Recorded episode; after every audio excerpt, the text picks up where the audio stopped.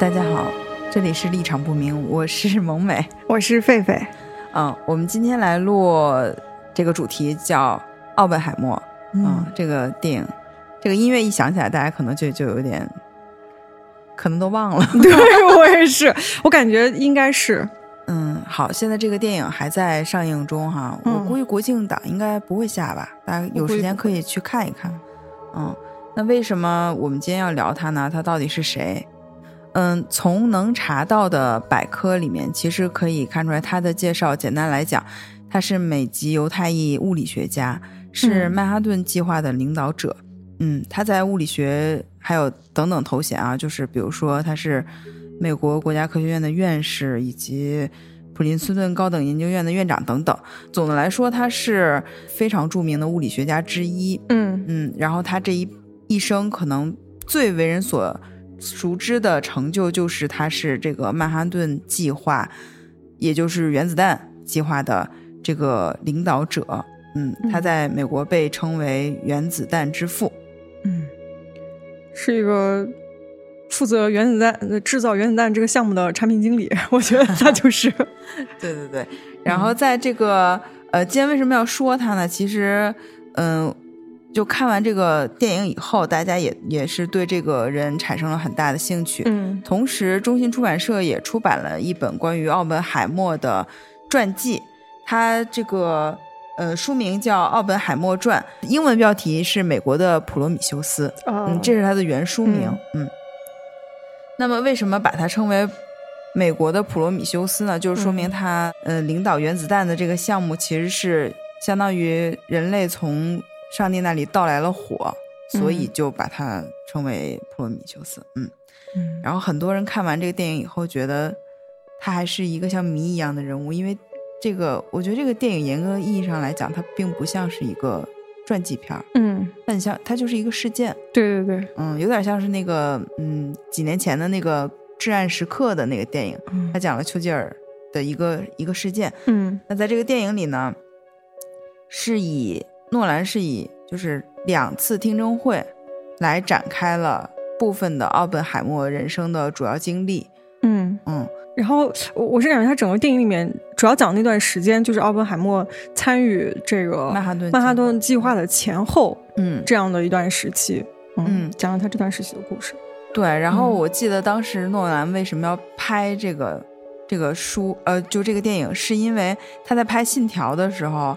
他的那个男二号吧，就是那个罗罗伯特·帕丁森，他正好在看这本书，嗯，然后就说你在看什么书？反正，呃，帕丁森就给他讲了这个故事。他讲的就是奥本海默，他，呃，简单来说就是领导了美国的这个曼哈顿计划，但他在原子弹爆炸成功后，他又成为了，呃，希望原子弹这个技术公开化。嗯，没有信息差的这样一个推动者，包括他后来其实是比较反对氢弹计划的。嗯嗯，对，因为那个曼哈顿计划其实就是当时美国为了，呃，因为在二战时期，当时其实战况已经比较焦灼了，然后美国为了尽快能够结束整个战争，所以他就发起了一个，就是让呃找了一些比较有名的这物理学家，然后想要制造一种就是说破坏力更大的武器，然后一种炸弹，然后所以当时就选了这个。呃，奥本海默来作为这个整个项目的这个负责人，然后由他来召集艺术家，然后来呃，由他来召集这个科学家。啊，然后最后做了一系列的这个准备工作，最后把这个相当于让这个项目按时交付，就有点大概是这样的一个状况。我其实不想再听到交付这个词。对，然后呃后面呢，其实当时这个炸弹爆炸之后，就是包括在日本投地，就是投在日本两个地方投下来之后，原就是奥本海默其实就已经有点后悔了。然后战争结束之后呢，当时是呃因为呃就是二战结束之后，很快就进入那个美苏之间的这个争霸的一个一个局面里。然后这个时候，美国就想研究更强大的武器，就是比原子弹还要更厉害，所以他就又想让，呃，推进这个氢弹的研制计划。然后这个时候，奥姆海默其实就已经开始，呃，他是其实希望大家能共享这个核信息，然后就是希望就是不要一家独大，制造出这个武器之后成为就是毁灭世界的力量。然后所以他才会有点想。推动这个所谓的核公开化这样的一个计划，这样一个人，然后诺兰当时一听说，哎，这我这不就是我电影的男主角一直都在做的事情吗？所以他就开始拍。这个电影。嗯，其实当时那个在美国开始曼哈顿计划之前，德国已经提前两年开始研究原子弹了，所以说整个曼哈顿计划其实相当于是已经落后了。所以，嗯，就这其实就更体现就是那个奥本海默他的这个所谓的这个能力，对，嗯嗯嗯。我看了电影，然后但是我没有看书，嗯，然后那个蒙美这边是看了书，所以其实我还是也看了电影，也看了电影，对对对，他是大丰收，两个都看了。然后，所以其实关于书，我还是有一部分就是想要问的问题的。嗯嗯嗯。哦，我现在你提问题之前先说一下，就是我大概是看到百分之七十的时候，嗯。然后我一开始是没有计划看电影的，我因为我我那个时间比较少，嗯，然后嗯，我们俩当时商量就是狒狒来看电影，我来看书，然后我们俩来聊一下这个差异性什么的。然后结果特别阴差阳错的，上周我就阳了，阳了以后呢，我就被迫和我的孩子分开，我住在另一个地方。嗯，后来在转阴的那天晚上，我就去，正好有时间，我就去看了这个电影。然后那个时候我书是看了百分之七十，嗯。然后在看这个电影的时候，我就有一种特别特别爽快的感觉，特别畅快的感觉。嗯，就像他这个书呢写的非常的详细。嗯，这其实也是传记，我觉得一个发展的呃路路径发生了变化。过去其实从茨威格那个时候写传记，他更像是把一个人的一生写成一个故事。嗯，但是现在的那个呃传记，他会倾向于用尽可能多的材料去。更全面的展现这个人的全貌，就比如说你今天坐在我面前，你是一个什么样的人，你自己有一个想法，可能我有一个想法，然后在听的这个录音的同学他有另外的想法，嗯，对，然后他会把这些材料都汇集在一起，然后来呈现狒狒到底是一个什么样的人。那么奥本海默这个传记他是获了普利策奖的，嗯，有一个评论对于这本书就是说这个。这两个作者翻开了所有的石头，就找到了所有的关于奥本海默的线索啊。当然，可能不能说就是穷尽啊，但是他的线索非常非常的繁杂。嗯，然后你在看电影的时候，你就觉得诺兰好聪明，就是他选取的这个角度，然后他这个事件，然后他去整合材料的这个能力真的是超强。所以你看的时候，你就觉得啊，就是很爽。嗯，所以我理解是，就是电影里面的内容是来自于这个书中的其中一部分。是这样吗？然后他给整合了一下，就只是讲了其中的一段。然后这个，然后这个书其实讲了这个奥本海默整个一生的这样的故事，然后包括他身边很多人对他的看法，或者很多人描述当时的事件，会有这样的素材。对对对，而且最有意思的是，诺兰有的时候他会为了追求电影的戏剧性，他会把一些细节进行改编，就可能本来不是这个人说的，然后放在这个人身上，然后大家觉得看电影的时候，你就会觉得更合理。哦哦。啊，这一会儿我们就就可以可以待会儿讲一讲具体哪些人是用了别人的话。嗯，因为你刚刚说，就是现在讲就是人写传记跟过去的传记形式可能其实有点不太一样了。因为我最近也发现这个问题，我前段时间看了那个本雅明传，嗯。然后我就发现，他就是事无巨细的写下他几乎到每一天，或者他有一个阶段，如果这一个阶段他的资料特别详细，他就是每一天他做了什么，他见了谁，他写了什么信，他都会把它整理出来。这是最近这几年传记写作的趋势吗？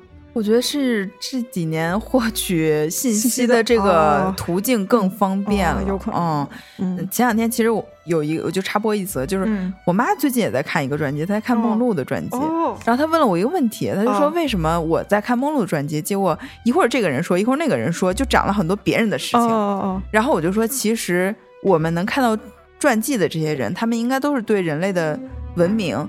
或者是历史等等等等产生了影响的人物，那么其实看这个人的传传记就能去看同时代他这个时代是怎么样，所以通过别人的反应也能反映整个时代的这个变化。我是这样想。哇，那这个还挺有意思的，待会儿正好可以看看，因为其实电影里面他那个。他其实讲了就是听证会这个情节嘛，就是当时他其实受审，然后其实电影里这个情节就跟你刚刚说书里其实还挺匹配的，因为他就是在讲各个人他们是如何看待奥姆海默在这件事情上他们的想法。就感觉那那一段你说的时候，就是你刚刚说每个人都是什么样的，我就想到了那个听证会里面的情节。因为其实那个电影的整个叙事结构还是挺有意思的。它其实可能这个电影，我觉得是莫兰拍的最不花哨的一部电影。嗯，就是实实在在该是什么就是什么，全靠大家表演。然后它唯一的花活，我觉得就是穿插，就是其实两次听证会的那个时间时间差，就穿插的其实还挺一开始看稍微感觉有点乱。嗯，我感觉他其实还有意识用那个黑白画面和那个彩色画面来区分这个。然后，但是实际上我我不知道，就是呃，传记那本书里面，他是就是按照时间线顺序在写这件事儿吗？还是说他也是有一些设计在里面，在它结构上？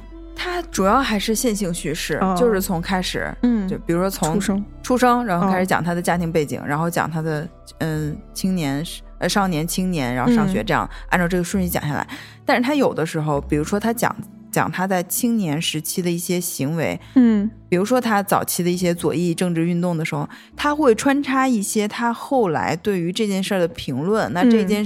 比如说，奥本海默后来对于他早年间的这些行为的评论，可能是出现在他听证会的发言上，哦，就会把它提前。但总的来说，它并不是特别影响呃阅读。但我特别建议，我是感觉我可能会再读一遍。就是你读第一遍的时候，你会发现啊，其实电影的感觉更强烈，就是 电影很像一个奥本海默版的开国大典，就是。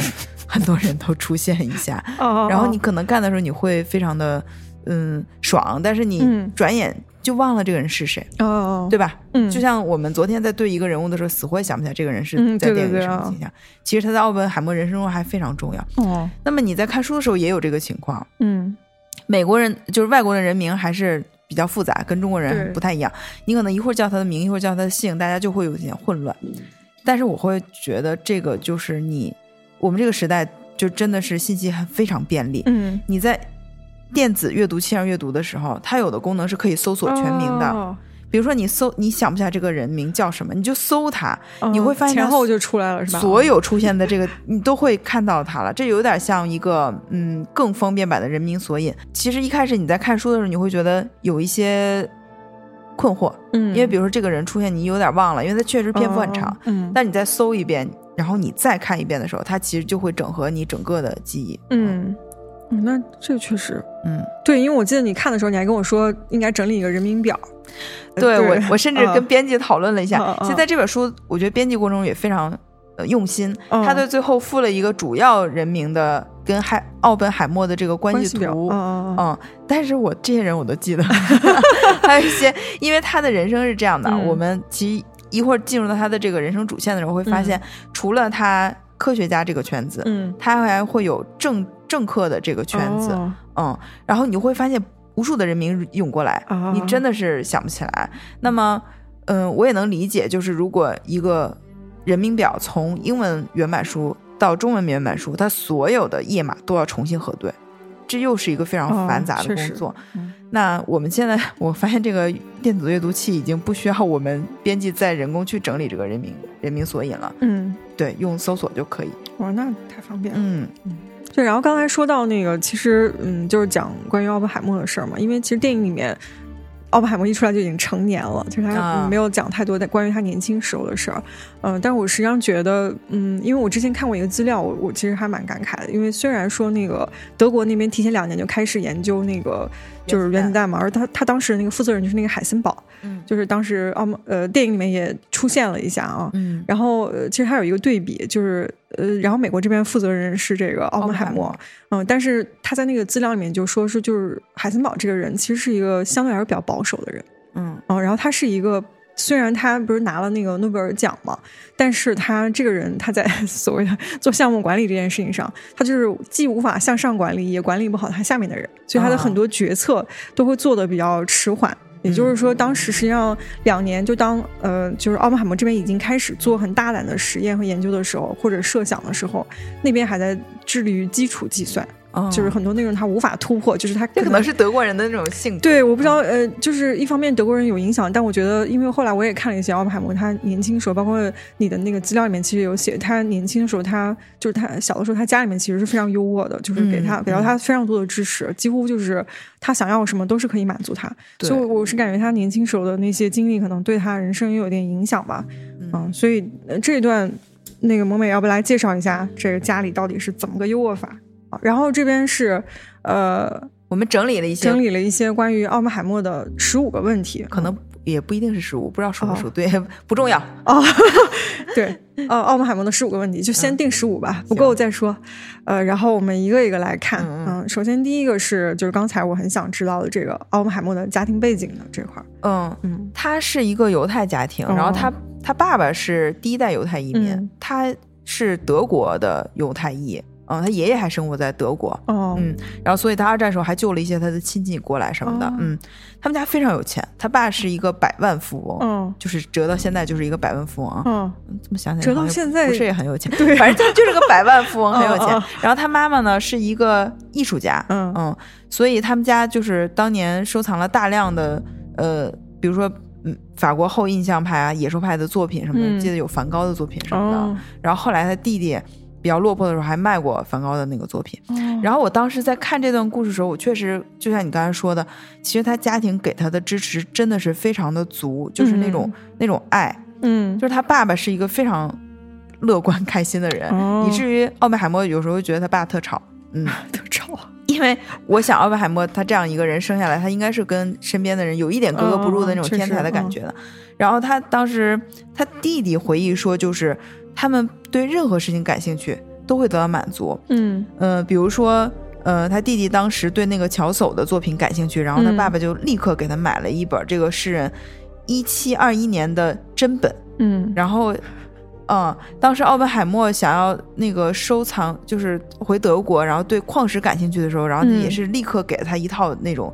就是非常全的矿石矿石标本标本对，就是他们家是是这样的，然后所以很包括很早，奥本海默就有自己的船，他可以出去航行什么的，所以在钱这一块呢，他是没有任何的障碍的。嗯，然后他对他爸爸的这个感情就是就是这样了，然后他对他妈妈的感情其实有一点奇怪，嗯，就是我我我。整个专辑读下来，我不知道是不是因为这个资料真的很多，嗯，所以你会觉得很多事情会有那个有一点矛盾的那个感觉。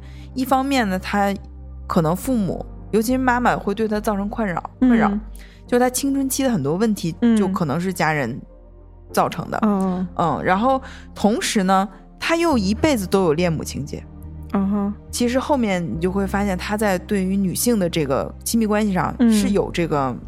长辈的对，对他有这个影子的，嗯嗯，然后这是他父母，然后他有一个弟弟，就是他亲生弟弟叫弗兰克奥奥本海默，在电影里也出现，他也是个非常伟大的物理学家，嗯，然后他对他弟弟的这个对待方式呢，就是那个爸爸那种方式，嗯。嗯，所以你看电影里有一段，就是他弟弟要呃结婚，嗯，然后他不是找了一个就是服务员嘛，嗯，当时他们俩还有一点小冲突，就大概意思就是，对，好像那个女的是美共，我记得是。对，但当时一开始是服务员，他们是结婚以后加入的共产党嗯，然后奥本海默就是好像他弟弟就说啊，你又觉得他就是个服务员了，就是大概意思。你看他们家就很有钱嘛，嗯。嗯，这是一个。然后同时呢，因为他们是犹太人，嗯，然后。但好像不是那种特别宗教很强的犹太人，嗯，所以奥本海默自己并不主动提起来他是犹太人的身份，嗯。嗯，就不提，只要别人不说他也不提，嗯。然后这个其实往后看，他有一个一辈子好友啊，在电影里就是一直帮他那个拉比，嗯，拉比这个名字就非常的犹太，对，然后他就是非常呃。非常得意的，就是得益于自己的这种犹太背景，他会他会说，然后会会寻求这些犹太人的这些文化什么的。奥本海默就是能就不说，嗯。然后这个家庭背景下面，除了对塑造他人格有一定帮助吧，还有一些小的非常有意思的细节。嗯，就是因为他特别有钱，嗯，所以呢，他有一个习惯，就是他特别喜欢送别人礼物。哦，嗯，就是在他当时在哈佛还是在剑桥读书的时候，有有一个女同学。然后他他看到奥本海默第一眼就看就发现他的箱子跟别人不一样，别人箱子就破破烂烂的，因为那个就应该是一战后吧，就大家都没什么钱什么的。然后呢，但是奥本海默的箱子是一个非常精致的猪皮箱，然后他就多看了几眼。然后那那个同学就说：“你只要问他，他就会把这个送给你。”哦，哎，他就见面的时候果然就问了奥本海默。然后等到他们俩。分开的时候，就是他们同学了一段时间。后来分开的时候，奥本海默就把这个箱子送给他了。哦，嗯，所以这个其实我们后面聊，在电影里有一个他一直在送一个女孩花的这个事情。嗯，其实他就是很愿意送别人礼物。嗯，包括爱因斯坦，其实有一个事情就是，后来他们俩成为同事了。爱因斯坦喜欢古典乐，奥本海默还给他装了一个天线。装了个天线，就是让收听节目是吗？嗯，这个好像爱因斯坦不知道，在书里是这么写的。哦，你想，就是一个很有人格魅力的天才，嗯。嗯，然后同时他又特别愿意送别人礼物，他身边他可以带他同学去吃，比如说他带学生以后，他会带学生进入那种非常豪华的餐厅，然后当时他们都没有见识过，就这样一个人就。是很有人格魅力，对，而且我会发现他就是跟那个《生活大爆炸》里面描述的很多那个科学家特别不一样，就是他是有正常人际关系的，你会发现，就是就是他的社交什么的都非常完善，社交功能就是不是那种那个因为呃知识过于丰富，然后就好像无法跟平常人打成一片那个感觉，就是挺厉害的哦。对，这其实我觉得是一个人。哎，他而且他还挺讲究这种做派的。你看他一直戴他那个帽子什么，他的他的衣服的剪裁什么都是很讲究的。对，而且我后来看他好像一生都是很喜欢那一身的打扮，就一直都那么穿。嗯，对，而且巨瘦。对，然后你刚刚说到他那个就是呃，就是家境优渥这事儿，其实我我我一下想到的是那个，嗯，就是因为他当时在做曼哈顿计划的。就是执行计划的时候，他其实是向美国政府要了大概二十亿美元的这么一个资金的，就是一直到最后花了这么多钱。然后包括他，当他想要说我要建一个就是这样一个计划，让大家一起努力的时候，我的办法是我们建一个小镇吧，我们一起在那 生活，把所有人都拎到这儿来，然后就是把你们家眷什么都带来，然后这样的话，那个人还那个将军那个。Roofs 就那个格里夫才问他这有必要把那个亲人也带？他说只有他们在这，他们那个科学家们才能好好干活。就是你会发现他的那个就是真的是那个非常阔气的，就是出手很阔绰的那种感觉去在做这个事儿啊，就是是一个特别会花预算的人。你会发现他，我觉得就是他的那种，我我真的看到他身上啊，我觉得是有一些天才的成分在的。一会儿我们可以往下聊啊。嗯。然后呃，就像你说的这个小镇的这个，我觉得是一个。我不知道这是不是一个本能的感觉，嗯，因为你后来发现，我们国家在进行一些军工建设的时候，都是小镇，对，都是小镇。我我不知道他们会就是有没有知道奥本海默这个奥曼曼哈顿计划是如何进行的，然后，但是后来又发现这样是一个很高效的，嗯，确实，嗯，比如说我们著名的这个四零四，它其实就是一个小镇的代码嘛。嗯，第二个问题是，呃。就是关于奥本海默的这个物理学成就到底怎么样？他是真的是一个，嗯，就是那样的天才吗？他是天才，因为他里面其实有讲他小的时候，就是他关于他是一个特别早慧的儿童这一方面是讲了很多的。然后其中有一句话，我觉得印象还挺深刻的，就是他自己其实。很痛苦，关于这件事儿，他就觉得早会并不是一个特别开心的事情。他有一次对朋友说，翻开一本书，然后说：“嗯，这些我都知道，这一点都不好玩。”嗯，这是一种天才的凡尔赛吧？可能，嗯。但是电影里面关于他天才这个部分，其实展现的还是就是挺符合原著的这个里面写的，就是他有非常强大的语言天赋。嗯，就是它里面有讲他是，呃，就是荷兰语的那一块，就拉比本来。打算就是听他用英语来讲，还准备给别人翻译。其实奥本海默开始用荷兰语讲，当时他是刚到莱顿大学六周，嗯，就自学了荷兰语，嗯，他还自学了梵语，对他对梵语的史诗，嗯，非常的嗯熟悉，嗯，后面其实也有讲他在语言这一块的天赋，包括他后面其实我们看他将这个语言天赋呃遗传给了他的女儿。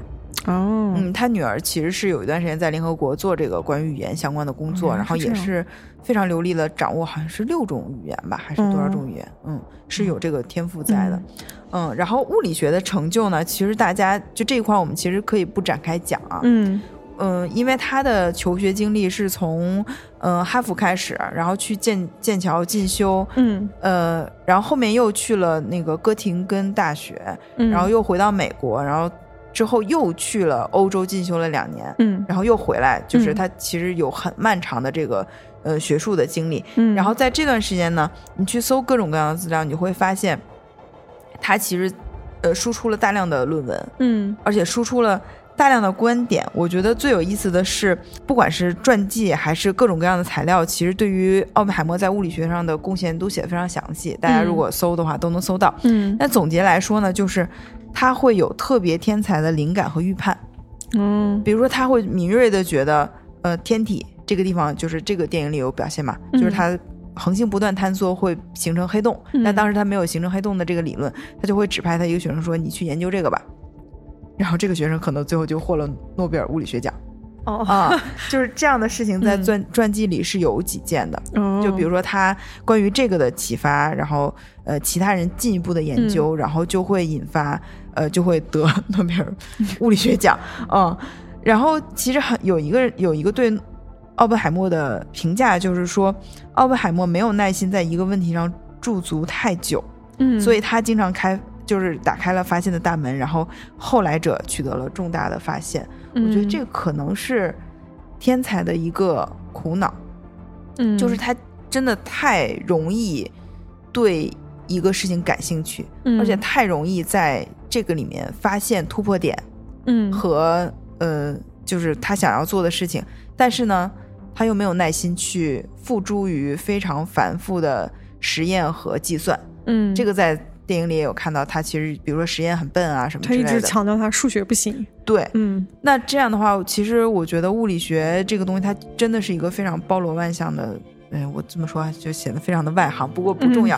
就它是一个非常复杂的学科，嗯，它里面肯定涉及大量的这种非常基础的工作。嗯，那你能得到这个，呃，不管是各种奖项的认可，还是名声什么的，这个是必不可少的。嗯，但是他不愿意去做这个工作呢，所以，嗯。就只能是，对，没有拿到诺诺贝尔物理学奖。哎，我们可以把这个问题往前提，嗯，就是他为什么没有获得诺贝尔物理学奖？嗯，那我觉得就是我们首先就是很多人在传记里也提到这个问题，包括这个电影里面那个斯特劳斯斯特劳斯，就是施特劳斯，就是 Strauss，对，就是他也问了这个问题，就是你为什么没有获诺贝尔物理学奖？嗯。就是可能大家首先对这个人的评判，这个物理学家成就的评判奖项是一个非常容易衡量的这个事物，但是他是不是一个伟大的物理学家，不能只看奖项。嗯，然后关于这个问题呢，在这个书里有一个人来评价，就是说，其实不是说，嗯，就是物理学奖它的获得并不是完全是学术上面，嗯，其实比如说也有机遇。然后也有有政治因素吧，哎，策略，然后运气，嗯，然后可能就是，呃，奥本海默在这个成就上是毋庸置疑的，嗯，但是可能就是他的这个成就，在评委眼里并没有觉得，哎，让我眼前一亮，嗯，觉得可以。赋予给别人了，就我觉得这个太正常了。嗯，包括这个物理学，你可能还有一些成就可以具体来衡量。那文学奖更是这样了，我因为马上就要颁文学奖了。嗯，就是你写了一辈子，可能有的作者就觉得还差一点，评委就觉得还差一点点，那就没有这个奖。嗯，对，而且我感觉这对他好像没那么重要，哎，重要吗？嗯，好像也就还行吧。但是这个很有意思在于哪儿呢？我觉得这个就是一个有点像是我们用来打趣。村上春树的这个在传记里也是这样的，他会写这个人跟奥本海默有什么交集，然后这个人在哪一年获得了诺贝尔物理学奖。我记得大概有好几页都是这么写的，就是他身边几乎接触的所有的人都是诺奖获得者，对，而且包括其中是有他的同事，然后有他的学生，嗯，但是也不重要，他还是里面就是可能是最璀璨的那个明星，确实嗯。然后我觉得。除了他没有获，就是他，嗯，其实我更想说的就是，他更像是一个领袖，嗯，就是你看很多获诺贝尔物理学奖的人，他就是感觉学者的那个气质非常的浓，就是那种科学家的气质，嗯，但是他能，他是科学家的科学家，嗯，他是研究科学家的人，嗯，他是个，我觉得是个领袖，嗯。对，确实，不然我觉得他也是没办法执行这么庞大的计划的，就领导这么这样的一个计划，然后全权落实。对，真的，我们如果去就是工作，你带三个人的团队和带五个人团队，我觉得那个感觉都不一样了。但是他他就是领导了有呃几，其实涉及几万人的一个项目。嗯，对，而且他相当于是，你想他来到那个小镇，那一最早去的是待了一千五百人，他相当于就是这个小镇的。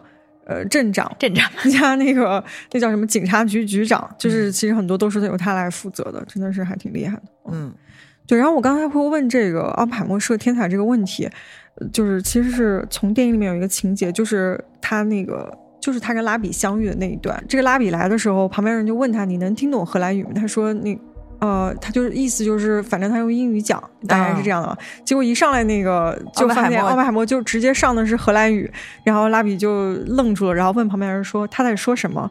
就是呃，我觉得那段就是情节就是安排的还挺，其实我当时看的时候是很震惊的，因为六周学习一门外语还要用它来讲量子力学。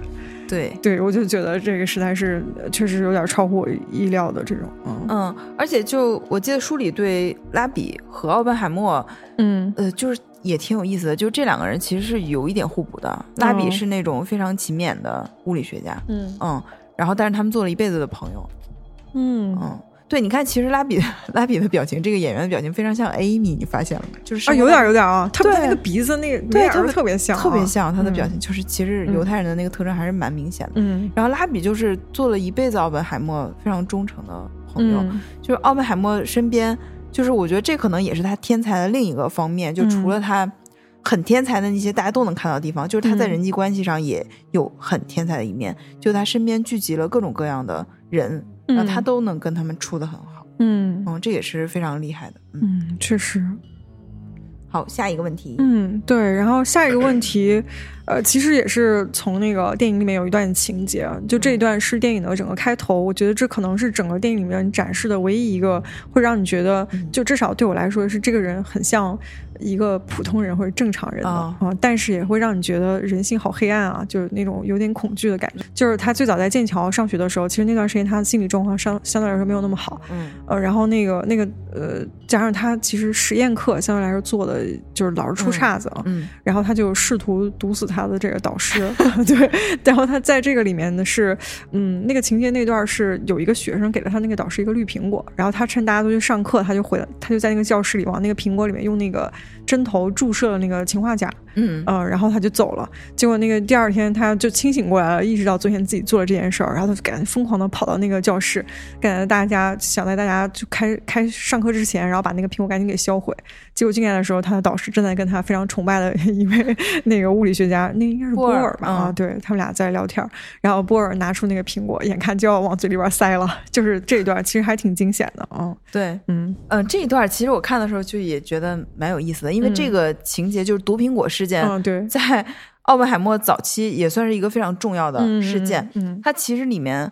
反映的是奥本海默那段时间的精神状态，嗯，就是他其实电影这块表现的非常的艺术啊，就用各种光啊，然后来表现他非常混乱。其实是奥本海默，就是这段时间是他最脆弱的一段时间，嗯。他经历了一个非常非常漫长的青春期，就是他早年间确实有那个科学 geek 的那种感觉，就是全身心的投入到呃。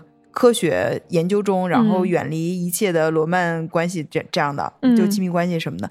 所以呢，他那段时间就陷入了很严重的抑郁症。嗯，然后，嗯，这段是他大概多大的时候啊？就是他，呃，从他上大学，就是从他上哈佛就开始有了，但是到剑桥这个事情变得非常非常的严重。嗯，首先他到剑桥呢，就是。嗯，他选了很多很多的课，不光是物理学，其实比比如说哲学、法国文学、英语、微积分导论、历史，还有三门化学课程。哦啊，还一度考虑学建筑学，因为他在高中时候非常喜欢希腊语，他很想成为一个古典的学者，甚至一名诗人或者画家。嗯，然后呢？他就呃那段时间就是电影里表现他在做实验，他确实实验这块特别差。但他那个导师呢，其实是他一个非常喜欢的导师，叫帕特里克布莱克特。嗯嗯，这一段就是毒苹果这个事情，在奥本海默的。人生历史里面，其实算是一个有一点罗生门的事件。嗯，就他到底有没有用这个毒苹果给给他的导师下毒？对，就是他说的是一种说法，他说的是注射氰射氰化物。嗯，但是呢，从剑桥的那个处理结果来讲，嗯，他可能仅仅是比如说弄了一些让他就是导师消化不良的东西。嗯，就可能只是一些药品让他身体不适这种，对是吧？不是致死，不是致死物。对，因为当时我看这段的时候，其实还挺。呃，我是会对这个事历事件的真实性有一点怀疑的，就对，我不知道他真的就这么干了吗？而且我也难以想象一个氰化物在就是实验室里就是那样搁着，对对对对啊，就比较容易入手。而且他确实也没有就是波尔就是那么戏剧性的，就是真的这个苹果录了他最喜欢的物理学家，这个你看这就是艺术家的处理手法嘛。其实真实的事情就是。他没有成功的读到他的老师，也没有读到波尔任何的人，但是剑桥大学还是知道了这件事儿。然后就是他爸爸这个时候就做了很大的工作，去呃各方游说吧。哦，最后得到的结果就是剑桥大学说你可以不开除你，但是呢，就是你必须要去寻求精神科医生的帮助，你必须要去做这个治疗。哦，明白了。然后他就呃做了很多的治疗。就是找了很多位精神分析师，然后包括他后来，比如说他妈妈觉得这些都不行，又给他换了一个法国的精神分析师，然后得出的结论就是，嗯，就是性压抑。其实当时是有这样一个结论的，就是包括这个很早之前其实也有关于他就是在性方面的这个，嗯呃事情，但是我是觉得可能同时是有这个背井离乡的一些。嗯情况在，包括他又是不太擅长的实验领域，嗯呃，然后可能又是这个性压抑，可能因为他有一个表现，就是他身边当时特别好的那种发小，嗯呃，谈恋爱结婚他都会特别不爽，其中有一个朋友跟他说那个订婚的时候，他甚至要勒死人家。就他这个朋友后来虽然觉得他有一点危险，但是当奥本海默需要他的时候，他还是会来到他身边，而且跟他做了终身的朋友。哦，嗯，然后这就是，所以我是觉得这个呃毒苹果的事件非常抓人眼球。嗯，但是呢，如果你仅仅把它就是理解成一个就是这种呃戏剧性的事件，嗯，又又觉得其实嗯有一点肤浅。因为他表现的就是奥本海默那段时间非常非常痛苦的一个集中的体现。嗯嗯。但事实上呢，他跟这个导师真的还蛮好的，而且他这个导师在多年以后，嗯，是写过一个评论的，就是说这个原子弹的爆炸。并不是二战的结束，而是美苏冷战的开始。哦，当时奥本海默听完以后觉得懂我，哦，就这种感觉啊。那确实对。然后在这个这个毒苹果的事件是怎么画了一个句号，就这个事儿结束了呢？就是他后来呢去了，嗯，就是一个是他进行了大量的精神科治疗，然后反而引发了奥本海默对于。精神分析这门学问的兴趣，哎呦，有点意思。对他开启了他对心理学的这个嗯是研究，而且他后面就开始就是相当于把自己当成研究对象，然后做自己的精神分析师，哦，治愈了自己。这是第一件事儿。第二件事儿呢，就是 他在剑桥学术即将结束的时候，嗯，他跟几个朋友去了科西嘉岛度假，然后在这个科西嘉岛上，他读了那个，嗯。追忆似水年华，哦，就是这可能是他顿悟的一个元素之一。就是他一辈子其实对于文学都是非常有追求的，然后这个让他自己就是好像放下这个事儿。但是你你从这件事上发，就是有一个细节可以看出来，奥本海默那段时间精神状况真的很有问题。就是他在科西嘉岛上，距离他当时那个毒苹果已经过去几年了，嗯，但是他有一天突然跟那个他的朋友说：“我要马上回到剑桥。”因为我给我的导师下毒，下了一个毒毒苹果，我现在要去处理这个事情。嗯，但其实这件事儿已经过去了。嗯嗯，那感觉还是有点那个。我觉得有一段时间他的心理确实出了很大的是的问题，出现了幻觉。对。而且而且这这段在电影里面其实还挺有意思，因为他在最开头嘛，就整个电影最开头。然后当时那个在在电影里面，他就是怎么把那个毒苹果给就是从波尔手里拿下来，就当时波尔已经是就张嘴要咬了，他上去就给夺过来，然后就说这个苹果烂了，就直接扔到垃圾箱里了。然后你知道当时我看的时候，我想万一有人捡起来吃了可怎么办？那应该把它带走啊。然后就那个时候，就其实就这个想法还在我脑子里停留了一会儿，导致后面的镜头里面我还在回忆那个苹。苹果，万一万一哪个那个小哪个人就是打扫卫生说，哎，这还有一个苹果还不错，然后吃了怎么办？我就是心里还是会回忆一下的啊。所以可能这是诺兰一个不够严谨了，但是他可能不追求严谨吧，他就就是其实为了表现那一个事儿啊。对对对，嗯，你看，如果像他真的那个拍出来真实的那种，你说我说他说，嗯，就没有意思，而且要拍很长的篇幅。对对对，所以那段其实还挺有意思啊。嗯。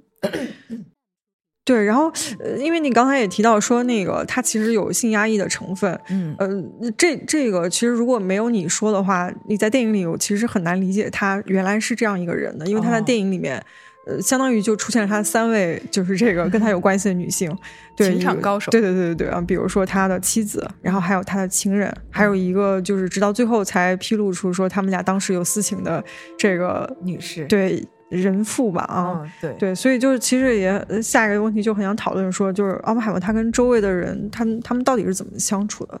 不管是他的亲人也好，包括他的朋友也好啊，嗯，他在亲密关系这一块其实还是在。专辑里有一定的分量的啊，我们可以看到，就是这个电影里面让人最最初有个印象的就是那个 一个很拽的一个女士，就是琼。哦。然后她她一个，我记得我问了一个朋友，就是你对这个电影有什么困惑吗？他他就说，这为什么这个琼一直扔奥本海默送他的花？嗯嗯嗯。但是我对于这个角色的。嗯，塑造我觉得是非常不满意的。嗯，这个就其实回到诺兰这个人身上，我觉得他对于女性，就是他很擅长写男人之间的那种情谊，嗯，然后男人去解决事情、世界危机的方式，嗯，但是他对于女性的观察和塑造是有一定欠缺的。然后在这个奥本海默这个电影里面，琼这个角色，我觉得还蛮典型的表现了她这方面的欠缺。嗯，就是这个这个女士呢。全名叫琼塔特洛克，嗯嗯，她是奥本海默在嗯，就是斯坦福大学，嗯，就是在加州的时候认识的，嗯哦，旧旧金山吧，对，没有没没有错哈，反正他就是在一个房东的那个派对上和他结识的，嗯嗯，然后这个女性呢，其实嗯，大家对于她的这个从现在看的照片里也能看出来，她是非常美貌的，嗯，而且身边人对她的评价就是。像一个古代的爱尔兰公主那样的，那什么浓密的黑发呀，褐蓝色的眼睛啊，什么什么，就感觉她很美。嗯，然后她除了美以外呢，她父亲是一个研研究巧叟的教授，所以这个呃琼对于这个文学也是很有修养的。嗯，比如说他启发了呃奥本海默对于邓恩，呃约翰邓恩诗的这个兴趣。嗯，嗯，约翰邓恩他有一首诗就是。呃，就是砸烂我的心吧，三位一体的上帝，这个三位一体就被奥本海默用在了那那一次试爆上面。嗯，然后琼他是有，就是他这个人，大家对他很多回忆侧写，比如说他那种呃怎么开着敞篷车然后唱歌，你就会觉得她是一个非常有活力的女性。呃，其实，在电影里，我觉得主要表现了他性格很别扭的这个部分，别扭又抑郁，主要突出的这部分，我感觉嗯但是呢，事实上，他能吸引奥本海默的原因，我觉得首先是他是一个精神，但他是一个心理学学者。嗯嗯，他最早是对荣格的心理学，就是精神分析派产生了兴趣。嗯，但他后来师从的是弗洛伊德的那个学派。嗯嗯，所以他做的是这个精精神分析这一块的。嗯嗯，奥本海默就因为这个对他非常有兴趣，同时他又文学上造诣也很高。嗯，同时呢。他又是一个嗯共产党员，嗯嗯，在那个年代，就是像奥本海默和琼这样的进步青年吧，他们就算没有嗯，比如说他们可能是对罗伯特嗯，就是罗斯福的那个新政很感兴趣，然后很容易受到左翼思想的一些影响，嗯啊，那琼就比奥本海默更进一步，就是他加入了共产党，嗯，其实他并不是说那种。嗯，就是他自己也说，我不是那种就是把这个共产主义当成信仰的人。嗯，我受不了他对我的所有的控制。嗯，但是如果不认为苏联的一切都是好的，我就要活不下去了。哦，其实他是有有点把他自己人生的这种，呃，就是变执拗的这些这些投射到他的这个政治理想里面，他就用这个来来做一个解脱，因为他内心确实是有很很纠结的部分的。哦，嗯。然后这个，所以因为他自己就很很奇怪，所以呢，奥本海默的古怪也让他产生共鸣。这个两个人的爱是非常刻骨铭心的，嗯嗯，甚至有两次都走到了订婚的这个地步。嗯，嗯，所以并不是就是我觉得在电影里表现的他们俩很像是那种露水情缘，是的，以肉体为主的这样的，其实并不是。嗯，对，而且其实电影里面那个这几段关系有可能就主要他他这一段就是他和琼的关系，还有他和那个 Kitty 就他那个老婆的关系，这两段是交叉表现的。对，所以是看的时候第一遍看的时候稍微有一点奇怪，就是对你会觉得他游离于两个女人之间。对对对对对啊！但事实不是的，就是他跟琼的这个关系，呃，就比如说他这个扔花的这个情节吧，呃，在电影里表现的像两个小情侣的调情，嗯，但事实上呢，我觉得是因为琼他本身有这个共产主义的这个思想，然后他也见识了很多这个工人的这种苦难，哦，他是很心系这些无产阶级的。那么送花这个事情，他是很小资做派的，哦，所以他扔花并不是说她是一个 奇奇怪怪的女人，哦，所以他其实是他就不喜欢那种他所谓的布尔乔亚情节是吗？对，就他是真的不喜欢他，然后他扔，而且他也不是每次都扔，哦。因为他这个书里面就写了一次，哦，但是他把它表现成每次都扔，不是很有这个戏剧性嘛？嗯。嗯，然后呢，他他就是跟奥本海默的关系既疏离，然后又亲密，然后他嗯。经常会做出有一点伤害奥本海默的那种行为，比如说就是那种你来了就是让他走，嗯，或者是就是随随时就召唤他这种。嗯。最后是他自己做了一个很痛苦的决定，嗯，就是他拒绝了奥本海默的求婚，结束了这段关系。嗯，但在电影里很像是奥本海默结识了别的女人，然后琼还觉得很痛苦，就他俩还说对。还有那个沙发上的那个戏，是的，所以嗯这段是在现实里是没有的，是吗？对，没有的，因为我觉得啊，嗯。这这话说出来，在现在的互联网三观有一点不正，就是琼做出决定是因为他觉得可能不能再不能就是再跟这个人缔结婚姻关系，嗯。但事实上对于他们。是否还要继续联系？是否有肉体关系？是否有性？对于他们来讲，并不是一个很重要的事情。哦，我我有表达清楚我的嗯，嗯我的我的意思就是说，琼拒绝他的求婚，嗯以及不想跟这个人再有这个呃恋爱关系，嗯是因为他可能想对这些做一个了断，嗯。就是我不会跟他结婚，嗯。但是我是否还会跟他是情人，他们并不在乎这种。嗯，就是说，其实的意思就是说我明确知道我不想跟你结婚，嗯。但是是不是要做情人，我可以，对。呃，就是嗯。完全在看我的心情，对，可所以这个事情会不会让琼就是嗯。那么痛苦的嗯。表现出那个沙发上那一段戏？我觉得可能不会，因为至少嗯。在那个时候不会。嗯。然后呢，还有一个点，他并没有表现出来，就是嗯。琼其实自己发现他有同性恋的倾向，嗯，而且他身边也有很亲密的那种呃女性侣伴侣，。嗯，哦。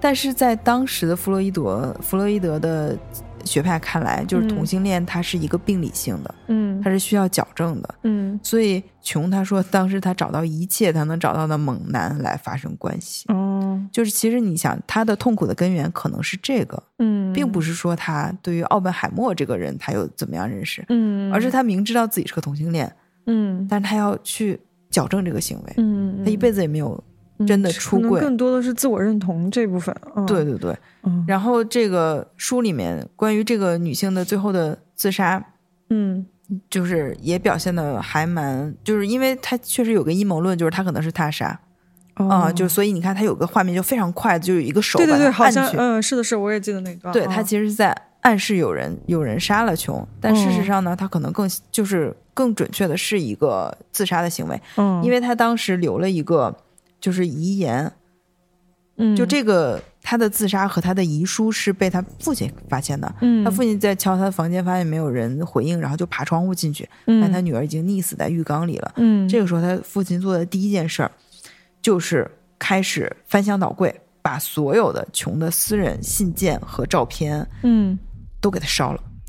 他他是为啥要这样啊？我猜就是他在里面可能是写到了什么，比如说他的，我也不确定，因为他确实哦。都已经烧了嘛。嗯，然后之后他报警，报警的时候已经嗯。过去了，就是好几个小时了。嗯，然后他也跟警察说，这个烧的就是私人信件。嗯。可能现在回想起来，父亲可能还是出于保护女士女儿名誉的，他可能撕掉了一些，比如说他的呃跟亲密的人的一些话呀，嗯。或者是他的一些政治向的，因为这个可能会影响到他。嗯嗯嗯，但是我们看这个琼的遗言啊，他是这么写的，他是说一切都令我感到厌恶，嗯是那些爱我和帮助过我的人，谢谢你们给予的爱和勇气。嗯我想活下去，想去给予，但不知怎么的，我感觉动弹不得。嗯还有一句话就是说，他说：“我想我这可能这辈子都是个累赘，所以我至少可以减轻些别人的负担，嗯把一个瘫痪的灵魂从这个战斗的世界带走。”嗯他是定义自己是一个瘫瘫痪的灵魂嗯嗯。